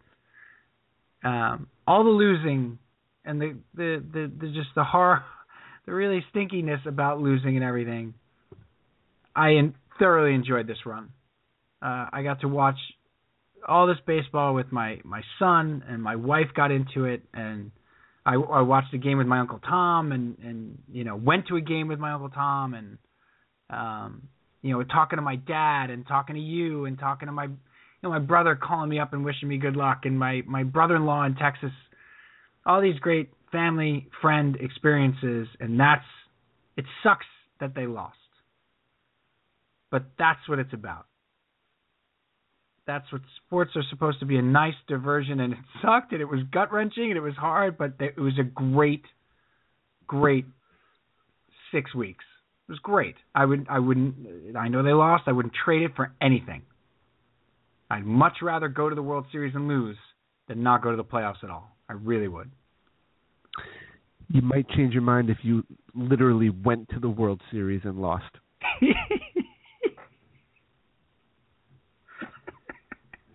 That's a good point. It's a good, it's a point. It's fair. Okay. Oops. Oh, that's the wrong one. That's Oh. the wrong one. Time for a fun load, baby.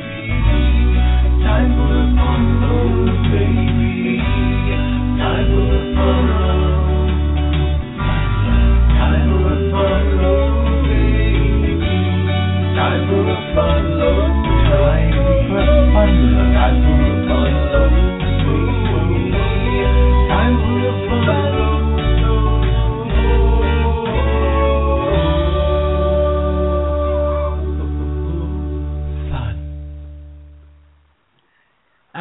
Welcome to the fun load. Uh, PJ, how does garlic bread work in your house? Uh, much in the same way my sofa does. In the time that you guys were on the air, I thought you'd want to know. Friend of the show, Harry Hamlin, who, as you know, is a big fan, Oh right. has had to issue an apology for uh, wearing a large swastika Like, what what could be wrong with that? Was was was his blackface in the shop? On his Sid Vicious Halloween costume. He's had to release an apology through his wife Lisa Rinna. They're still married? I don't know. I'm not sure. I'm never sure. Um, ha- wait, Harry Hamlin, like Law and Law or L.A. Law, Harry Hamlin. Yeah, and like every year, why is there someone every year who still doesn't get? Don't put on, like Cal said, don't put on the blackface. Don't do it. Don't do it's it. It's so easy. Put the shoe polish down. it's, it's so simple. Really? I mean, You're gonna wear by a now everybody knows this. A swastika? No. No, you're not. No, you're not. You're not. I mean, I, I I don't understand. I you're you're right. I don't understand the thought thought process. I don't I don't understand at what point you're putting that Halloween costume on. and You go, well, this will be okay. it's fun, right? Fun. I look right? good. When does it? When do you say like you're wearing the costume and you're like, nobody's gonna have a problem with this. Should be fine. It's been long enough, right? It's fun. Right? No, it's head wound JFK. That's all it is. It's funny. It's fine. It's fun. The best part about that is that you don't just have that laying around. You have to think about the costume that you're going to wear Right. and Right. then decide this is going to work. You make What a choice. Oh, I'll be hit. Anna. Is that is that funny? That's funny, right?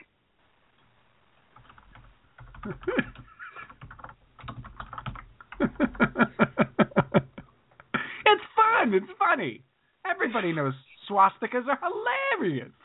Swastikas are the way to go. Oh my goodness, Harry! fun. Of all people, Harry Hamlin. That's, uh, you- Well- you could have you could have given me a list of ten people's names or whatever, and said one of these people will be wearing a swastika dressed as Sid Vicious for Chris or for Halloween. Right. And I never, in a million years, would have chose Harry Hamlin. Never. Perry God, Maybe. Who? Choose choose from Perry these spots. King? Right. Harry King. Riptide? Riptide. Jill Eikenberry. Right. Susan Dey, perhaps. Oh, we're doing the cast of L.A. Law, are we? That's where I went there. Yes. Yeah, it segued into that. Of course. Susan Eikenberry. What is the matter with you? Jill Eikenberry. Jill Eikenberry. Who's Susan Eikenberry? Oh, I put Susan Dey and Jill Eikenberry together. Susan Eikenberry works at the library. That's right. Can we get back to garlic bread, please? Oh, by all means. I just that was current events. I just had to. uh Yes, I, I appreciate that. Thank you, thank you for. This is our yearly. We've been doing the show for what, like six years, and this is, I think, like our fifth or sixth Halloween. And every year, and it's like our fourth with you, because you've been doing the show for like five, six years. And every year, the Halloween episode, it's who made the huge jackass of themselves. Right. Always one. who chose so poorly, so poorly, who looked in the mirror and said, "Who's gonna have a problem with this?" Posing in smiling pictures with a giant swastika. Not a small one. Not a little, you know, a little. Oh, it's a it's a wrist tattoo. It's supposed to be Sid Vicious's wrist tattoo. No, no, no, no. No. Ah, um, Honey, come here. Check this out. Come look. I believe he still is married to Lisa Rinna. That's now that's a success story. There it is. That's a That's a that's a good- Hollywood success story. That's a good dozen years, I'd say. dozen, maybe Baker's dozen. Speaking of bakers, no, sorry. Please, PJ, take us in full detail as to how you prepare the garlic bread in your house. Garlic bread in my house is uh, well, actually, we go we go two ways on garlic bread. You've prepared garlic bread two ways. I already don't like this. I've We go- prepared for you garlic bread two ways. Um, I have a deconstructed garlic bread. There's I have a, garlic yeah, bread per se. Open face garlic bread I make with butter. I only realized this when I was just about to say it. If I'm going to make open face garlic bread, I make it with butter on the bread, then some cloves of garlic, and then maybe a little green, a little parsley or something. I don't know. Little- A smattering of uh, Romano cheese, perhaps. Wow. But yeah, then then then there's also cheesy Yeah. garlic bread.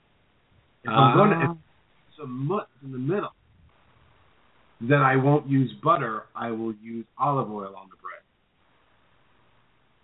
Wow. Slice it open, pack it in, close it up, foil it, and bake it. So there's two ways to go. I uh, and what cheese are you using on the cheesy garlic bread? What's that out? Generally, just mutts. Maybe you uh, know, if I had some like old provolone. Old provolone, like smelly, oh. stinky cheese. like really old, like like maybe there was we did antipasta on Sunday and now I'm making garlic bread Thursday night. I might fix Right. whatever the provolone thrown in stuff. I gotta pick the full picture. I love this. And and if you're having a plate of macaroni, right, and then you got the garlic bread there. Now, do you have do you have? I think we've discussed this, but I need the macaroni, the garlic bread, and then the regauf. I gotta have the regauf. Like that's my. That's what my with thing. garlic bread? No, I I put the I put the regauf right with the macaroni. So I got the garlic bread on one side of the plate, macaroni in the middle, meatball, and then the regauf over here, Oh, okay, got it. right? You're you're out you're staging your entire dinner for us now. That's, that's right. You don't know how to run your plate, Junior. Um, and then so the garlic bread never comes into contact with the regauf. The regauf is there for meatball and uh, macaroni purposes. Regauf, uh, the garlic bread there to dip in the extra gravy. Right. Then occasionally I will use the garlic bread as a conveyance for the macaroni. And For just the macaroni. Okay. yeah, I'll just put the macaroni right on it. Yeah, The that's macaroni. Go ahead. I'm sorry, Peach. I said that's all acceptable. It's great. This is this is all good. Yeah, sometimes the Look- meatball gets maybe smashed into the garlic bread a little bit, and I do that. I make almost like a little mini, tiny, little mini, tiny meatball hero nice. Open face. You know what my favorite meatball hero is though? All time, growing up as a kid, right? So, my grandmother makes 200 to 300 meatballs on a Sunday, for example, because you never know when the Sixth Fleet is going to show up. you know, or Camilla, you know, Camilla Lemon Cola from down the block is going to come over, you know, with uh, 37 people. So they, those would always go in a particular Tupperware. We all had the same Tupperware growing up, right? And you and you guys, did you guys have the yellow one, like the yellow bowl uh, that was usually for lettuce or salad, you know, iceberg lettuce. But then my grandmother would put like the meatballs and and gravy in there, and it was the push down center. Yep. So like it was like it was like the spiral top, right? Yeah. Mhm. Mine was orange. center.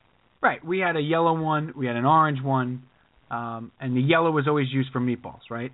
So that that huge jumbota thing would be in the refrigerator, and on Thursday, like lunch, get two pieces of uh, uh, de- what was the what was the really good D'Agostino. uh, not D'Agostino, it was um, Oh, the Italiano. the, the Italiano, right? Which was like kind of half white bread, half Italian bread. It was white bread with seeds. That's right. That's it. It was it was it was like a white bread trying to be an Italian bread. Yeah. Right? And you take that and you take the gravy, take a spoon, take the gravy and do one side, right? So do one piece of the bread. Then you take the meatballs and you mush them down on the other side, right? And so so it's almost like a meatball paste. Yes. right? Then you go grated cheese heavy. I have a very heavy hand. You go grated cheese on the meatball side. This is key. Right? You put the gravy uh, gravy piece of bread on the top. Right. You wrap it in a paper towel, and you put it in the microwave for 45 seconds. Right? Hmm. You take that thing out. The best, the best, absolute best meatball sandwich ever. I will not Hmm. hear any other discussion on this. Not allowed to put bread in the microwave. What's that? We were not allowed to put bread in the microwave. Why? Why? Spongy. That's why you wrap it in paper towel. That's true. The mom paper towel keeps it nice. the moistness. Also, we were also not allowed to put red sauce in the microwave. No, it it had to go in a pot. I mean, you had to put it on the stove, right? You can't heat On it the up in the microwave. Pull it onto the bottom of the microwave and hit the button. It's I have- in. I have exploded so much gravy in microwaves. Yeah, you can't. Complete Every disaster. time. I I just, I'm sorry. Now you were you were about to get to your garlic bread recipe there, Cal. I'd like to have it. No, it's very similar to to PJ's. It's just you take a loaf of Italian bread, you slice it down the middle, open face it, throw some butter on it, throw some garlic powder on it. You go garlic powder. Garlic powder, not Yeah. garlic. Or garlic. I did. I my sister-in-law started uh, started making it, and she's Irish, so good. You know, hats off to her. Top of the morning to her. Wait a minute. really being insensitive here. No, but she used to. She would make it with the you, uh, Harry Hamlin? Yeah. Take it easy, Harry Hamlin. She would roast garlic Oh, I like that. and then and then put it in the Italian bread and let it melt into the Italian bread. So like slice it down the middle but not open face it, put the butter on, and then put the roasted garlic on that she had already roasted so it melted almost like butter. Hmm. I She's got mean, that.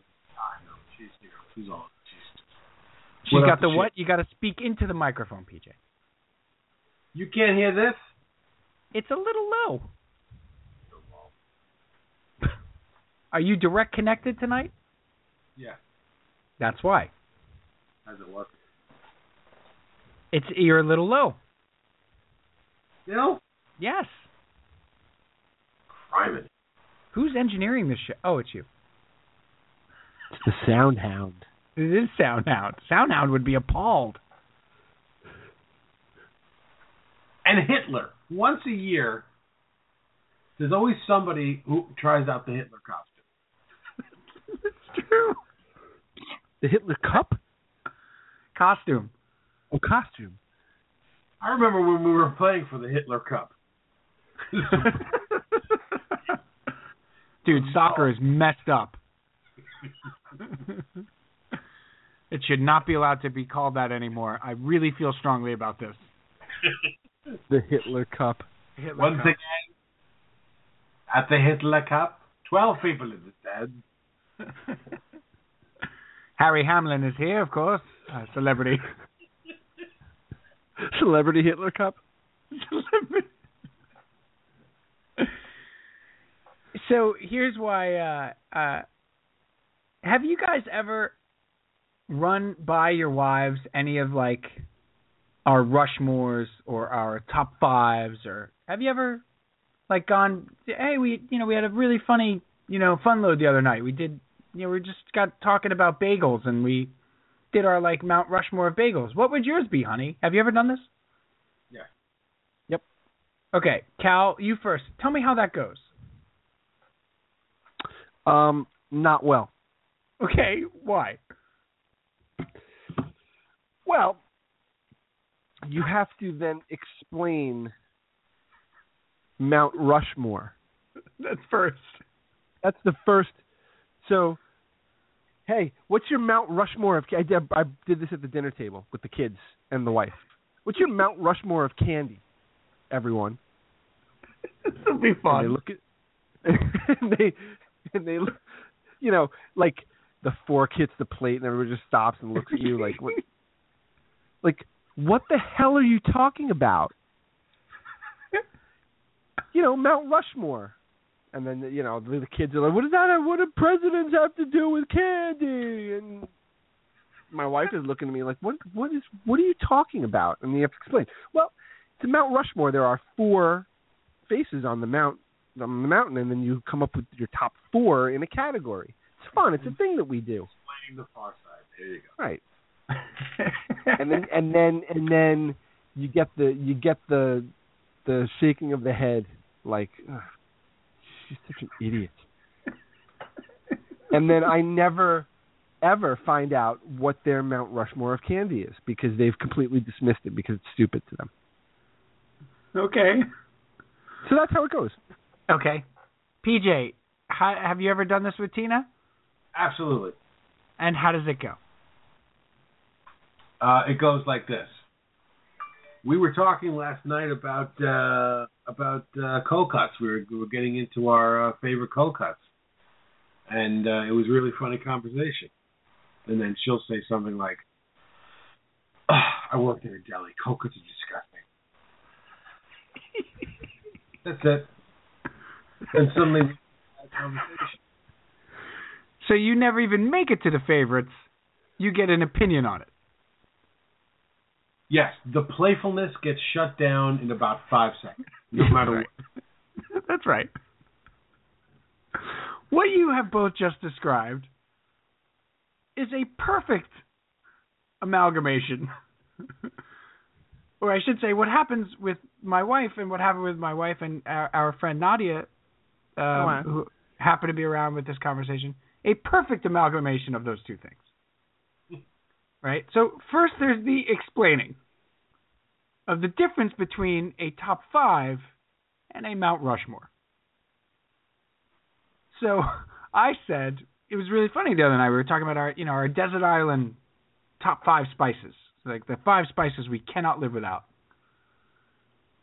And so now they have to dissect. And I said, and salt and pepper off the table, pun intended. Salt and pepper are, are not included because they're they're givens, like they're staples that everybody would want. And so our friend Nadia says, well, and also they're the best, right? So they're two of the best. Everybody's going to have them on their best list. I said, this is not a best list. That's a Mount Rushmore. Mount Rushmore is the ones you think are the best, regardless of how you feel about them. Often when we do this, the five, the top five, your desert island is your favorite, regardless of what everybody else thinks. You're not concerned. Well, wait a minute. So now I'm on a a desert island. Do I have to cook? Um. Yeah, I I mean I I guess this would be like if you were stranded on a desert island and you and you could only have five spices. And you would take your five favorite spices with you. Well, what am I making? Um, I I don't know. You're you're probably gonna want to prepare your favorite dishes when you when you. Okay, all right. Well, I gotta have salt and pepper. I just said that you have salt and pepper.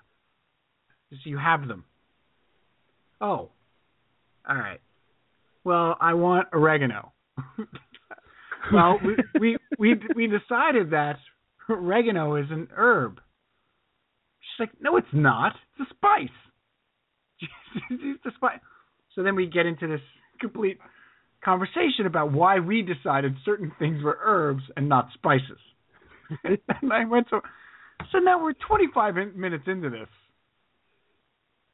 I, I I make the mistake of saying I took paprika, and I get laughed off the. I mean, laughed off the off the earth.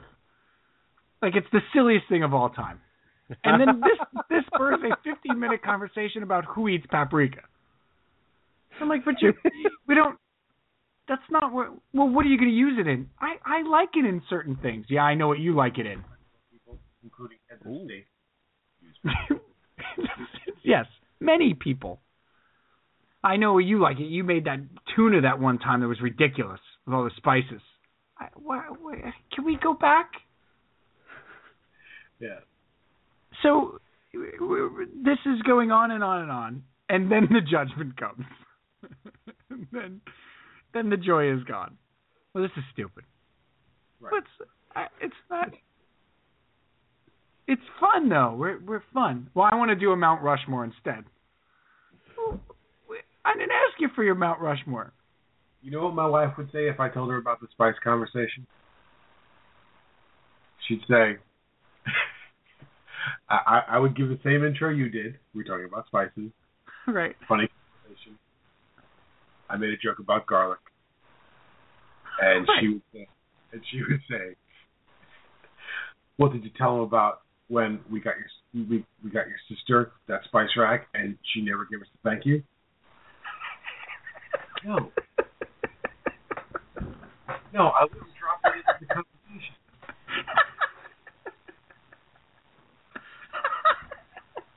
Always got to be grounded in reality and grounded in conflict over here. Did you tell him about when we got your sister that sp- and she didn't thank us? She still hasn't thanked us, by the way. Yeah, that's good. Yeah, that's good. I'll bring that up next time as an addendum to the spice. I, I I tried to steer it towards uh, Mount Rushmore. My Mount Rushmore example was of uh, bagels. So I said, well, you could do your five favorite bagels. I'll take cinnamon raisin for all four. That's not the you can't. That's not the way it works. the idea is to come up with four different bagels. Well, that's stupid. it's always stupid. I don't understand. right, right. What's why is it gonna be stupid? It's something we do. It's fun. It's Nothing fun. stupid about it. Let me get this straight. The Mount Rushmore then is the five you think are the best five bagels, but or four bagels, but not necessarily the four that you like the best. Like yes, that's yes. So maybe you know maybe you you don't love an everything bagel, but it, an everything bagel is one of the best bagels. Just like you don't love Teddy Roosevelt, but Teddy Roosevelt's one of the best presidents. If you got a bunch of ladies together to discuss what we did, I was dying laughing. they wouldn't say that we sat down and had a fun, funny conversation. They would say, "Oh, when they sit down and try to be funny, That's right. Right. Yeah. They don't understand. they, they think they're funny, talking about eggs." yeah, you know what? That's funny. Eggs are funny, and what you do to eggs are funny. Eggs I told eggs. them about the I told them about the three onion spice cow, the three onion rub. Yeah. Forget it. Forget it. This this burned it. Well, what could they possibly be? I don't I don't know. We really didn't get into it. You got no traction with three onions. That was So that was she, gold. She was like, "Well, how could you guys not investigate what's in it? Like, I would have made Cal go get the thing." Yeah, that's what we're gonna do. We're gonna we're gonna stop the podcast so we can go upstairs and get the, and get the three onion rub so we can find out what's in it. That's what we're gonna do. Hold on, I'll everybody. be I'll be right back. I'll be right back. uh, he's actually going to. uh Well, Prudhomme spices because I'm allergic. No, I would not. How about the time your mother used cinnamon and she knows I hate cinnamon? She did it on purpose. Why, why, would I bring that up? That's not. That's not. Why would I say that? This is dangerous, Steve. Building here. I just. I just had to. I had to bring it up. I had to because it was just so funny. No, it's, Oh. it's He's back. Cal's back with the three onion rub. What do you? What do we got? Dehydrated onion, It's a good start. expected. dehydrated red onion, All right, sir. dehydrated green onion, It's kind of a Christmas. red, green. Don't know what the other one is. Ladies and gentlemen, your 2015 three onion. Oh, there it is. He's showing it to me. It's a pampered chef. It is. Can you read the Spanish, please? Uh, no. no, I cannot. Next question. Adobo de tres cebollas, adobo de tres cebollas. Right? Yeah. Always like Paul Rodriguez. Always like, Yet, yet Harry Hamlin is getting in trouble tonight. hey, look, I'm not wearing a, uh, you know. Don't don't say it. yeah, I'll, I'll stop. Stop. I am gonna. I I do have to send this to you guys. I'm gonna send you each a. Uh, A all of our guests. All of our guests on RTU receive Get pampered chef three onions. Three onion Guests rub. of the RTU Fun Load receive three onion rub from Pampered Chef. You better send it. Rice-A-Roni, the San Francisco treat. Salt Lake Barbecue Rub. Make your pork chop sing. What's the? Were you guys shake and bake guys? I got You- I got pork I got pork chops on the brain now. No, Not a shake and bake house. PJ? no. Uh, begged for shake and bake. My mother did it. Did the you know the uh, actual brand maybe once. Oh man. Uh, but most of the time it was, you know, we don't need shake and bake. I do my own shake and bake. She would demonstrate in a large gallon size Ziploc her own shake and bake. she turned into Eddie Murphy's Eddie Murphy's mom in Raw. I make your own burger. I make my own. I make my mama's burger. You don't need no McDonald's hamburger. My mother uh, had, uh, strangely, a woman who's a magnificent cook, and can really make anything. Like I grew up in a diner, essentially. If I said to my mother, I'd be like, you know, what would be great tonight. Uh, fried chicken with homemade gravy and some uh, grits and uh, maybe a little corned beef cabbage, and then uh, could you make uh, cheese fries with uh, mozzarella? And she'd be like, "What time do you want it?" and had no problem giving us shake and bake, no problem. The one I- shortcut she would. That's it. That was her one shortcut. No, she she went hamburger helper from time to time. I I did My have a lot of. She made awesome fried chicken. Awesome. My mother my mother made amazing still does amazing fried chicken in a deep fryer. Like she had an electric. Remember the electric deep fryer, which is is one of the great fire hazards of all time. oh yeah, we had one. Yeah. Like my my mother used to cook with this electric deep fryer with like a gallon of oil in it, and just right out on the table, just right there. Five year old kids running around. I could have stuck my hand in there and taken a leg out if I wanted to. We won't let Wesley in the kitchen when the stove is on because we have an electric stove now and you can't tell when it's hot. My mother was like holding me on the phone deep frying chicken. We're all electric over here. We got no gas. Yeah, it's been an adjustment. It's been a big adjustment. Because uh my kids are as you guys have seen complete maniacs and are not used to having to be careful around a stove. Um but what were you going to say, Cal? That you had a ton of? Yeah, not shake and bake, but a ton of like chicken with mayonnaise and breadcrumbs. Chicken with what? It sounds it's like shake and bake, but they my mother would make it.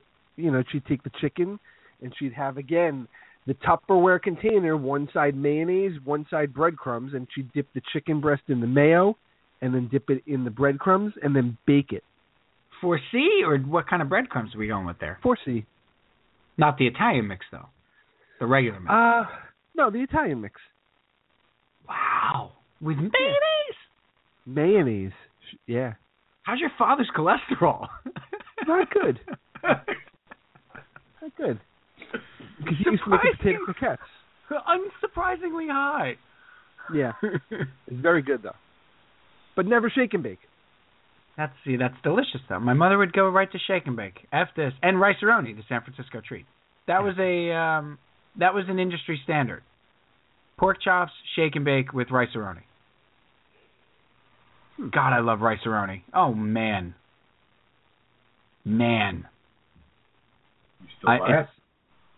yes, I just don't eat it anymore because I don't eat carbs. But we buy like the healthy one now. Like we buy like the you know quinoa thing majiggy that's supposed to taste like rice roni, but it doesn't. Quinoa. One of the greatest crimes perpetrated on the American Food buying public. Quinoa. You love quinoa, Peach, don't you? I do. But You I do. can't. You can't eat a lot of it. No. Do you spice it up? Oh yeah. We're big on flavor here. It's just too too many days in a row of quinoa. Stop. Make it stop. No good. You guys, are, you guys are big in Flavor Town over there. Make it stop. We do a lot of flavor. Look, I have had all 14 ounces of this wine. well, I have uh, three topics for next week's fun load because we we we blew right through them there. You know, Straight No Chaser has an album out. Uh, all right, sir. I'll bite. Who is straight no? Who is straight no don't know. chaser? You don't know hmm. Straight No Chaser? No, why would I know this? Take a guess what it might be. It's a boy band or something. I don't know. It's not a boy band. They do Creep. They do creep. They do a cover of Creep. Well, you already said it's an a cappella group. Is that correct? Yeah, that stuff's got to stop. I'm, I think I'm going to start a group. You're gonna start an a cappella group. I can't wait. No, I'm going to start an anti-acapella group So with instruments then. to make it stop. No, like a like a protest group, like an Like a- anti, like an activist group. right? Like the Black Panthers. Yeah, I'm gonna I- I'm gonna I'm gonna start Musicians Lives Matters, MLM. And we're gonna we're gonna protest at all their shows. like the Black Panthers. It's good to see you throwing your weight into something so important. I mean, all those issues out there. This is really one that's screaming for attention and organization. Do we do we need eleven men doing an a cappella version of Happy? Need? No. Do you, do you need that? Eleven No. men. I think it's eleven men. Chaser. I don't understand the name. Didn't we did we do an episode where we thought of a cappella group names? Yes, we did. Like That one. early. That one- that one's in the archive. Go get Yeah. it. I just, I I think Straight No Chaser was one of them. They liked it so much they named their band that. Yeah. the four tones. they cover all about that bass.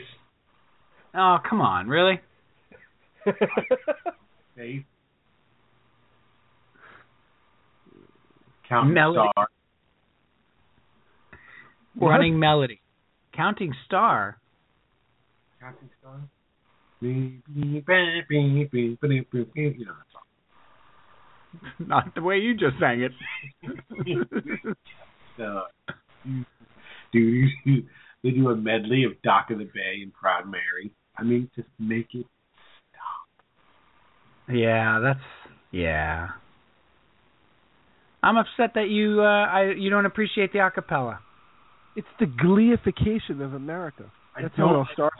acapella, and I don't like the acapella when they get clever. Stop it. Clever Pella. You don't like that? Acapella. New category?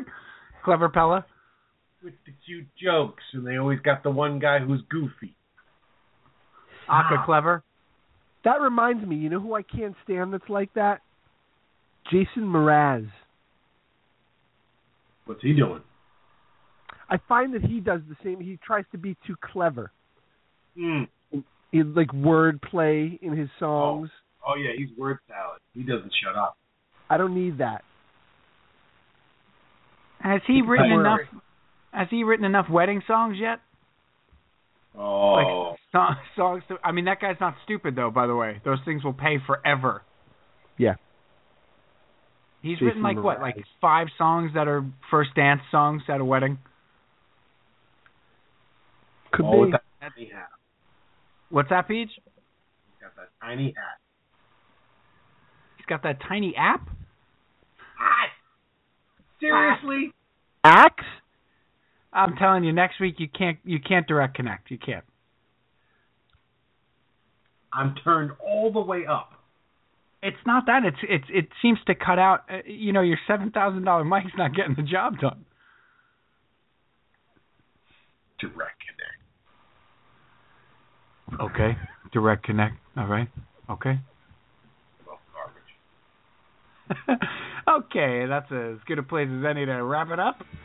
On that note, trying to say something again. PJ, final unload loudly. The podcast serial is returning. It is. It is. Yep. Season two. Wow. Starting very soon.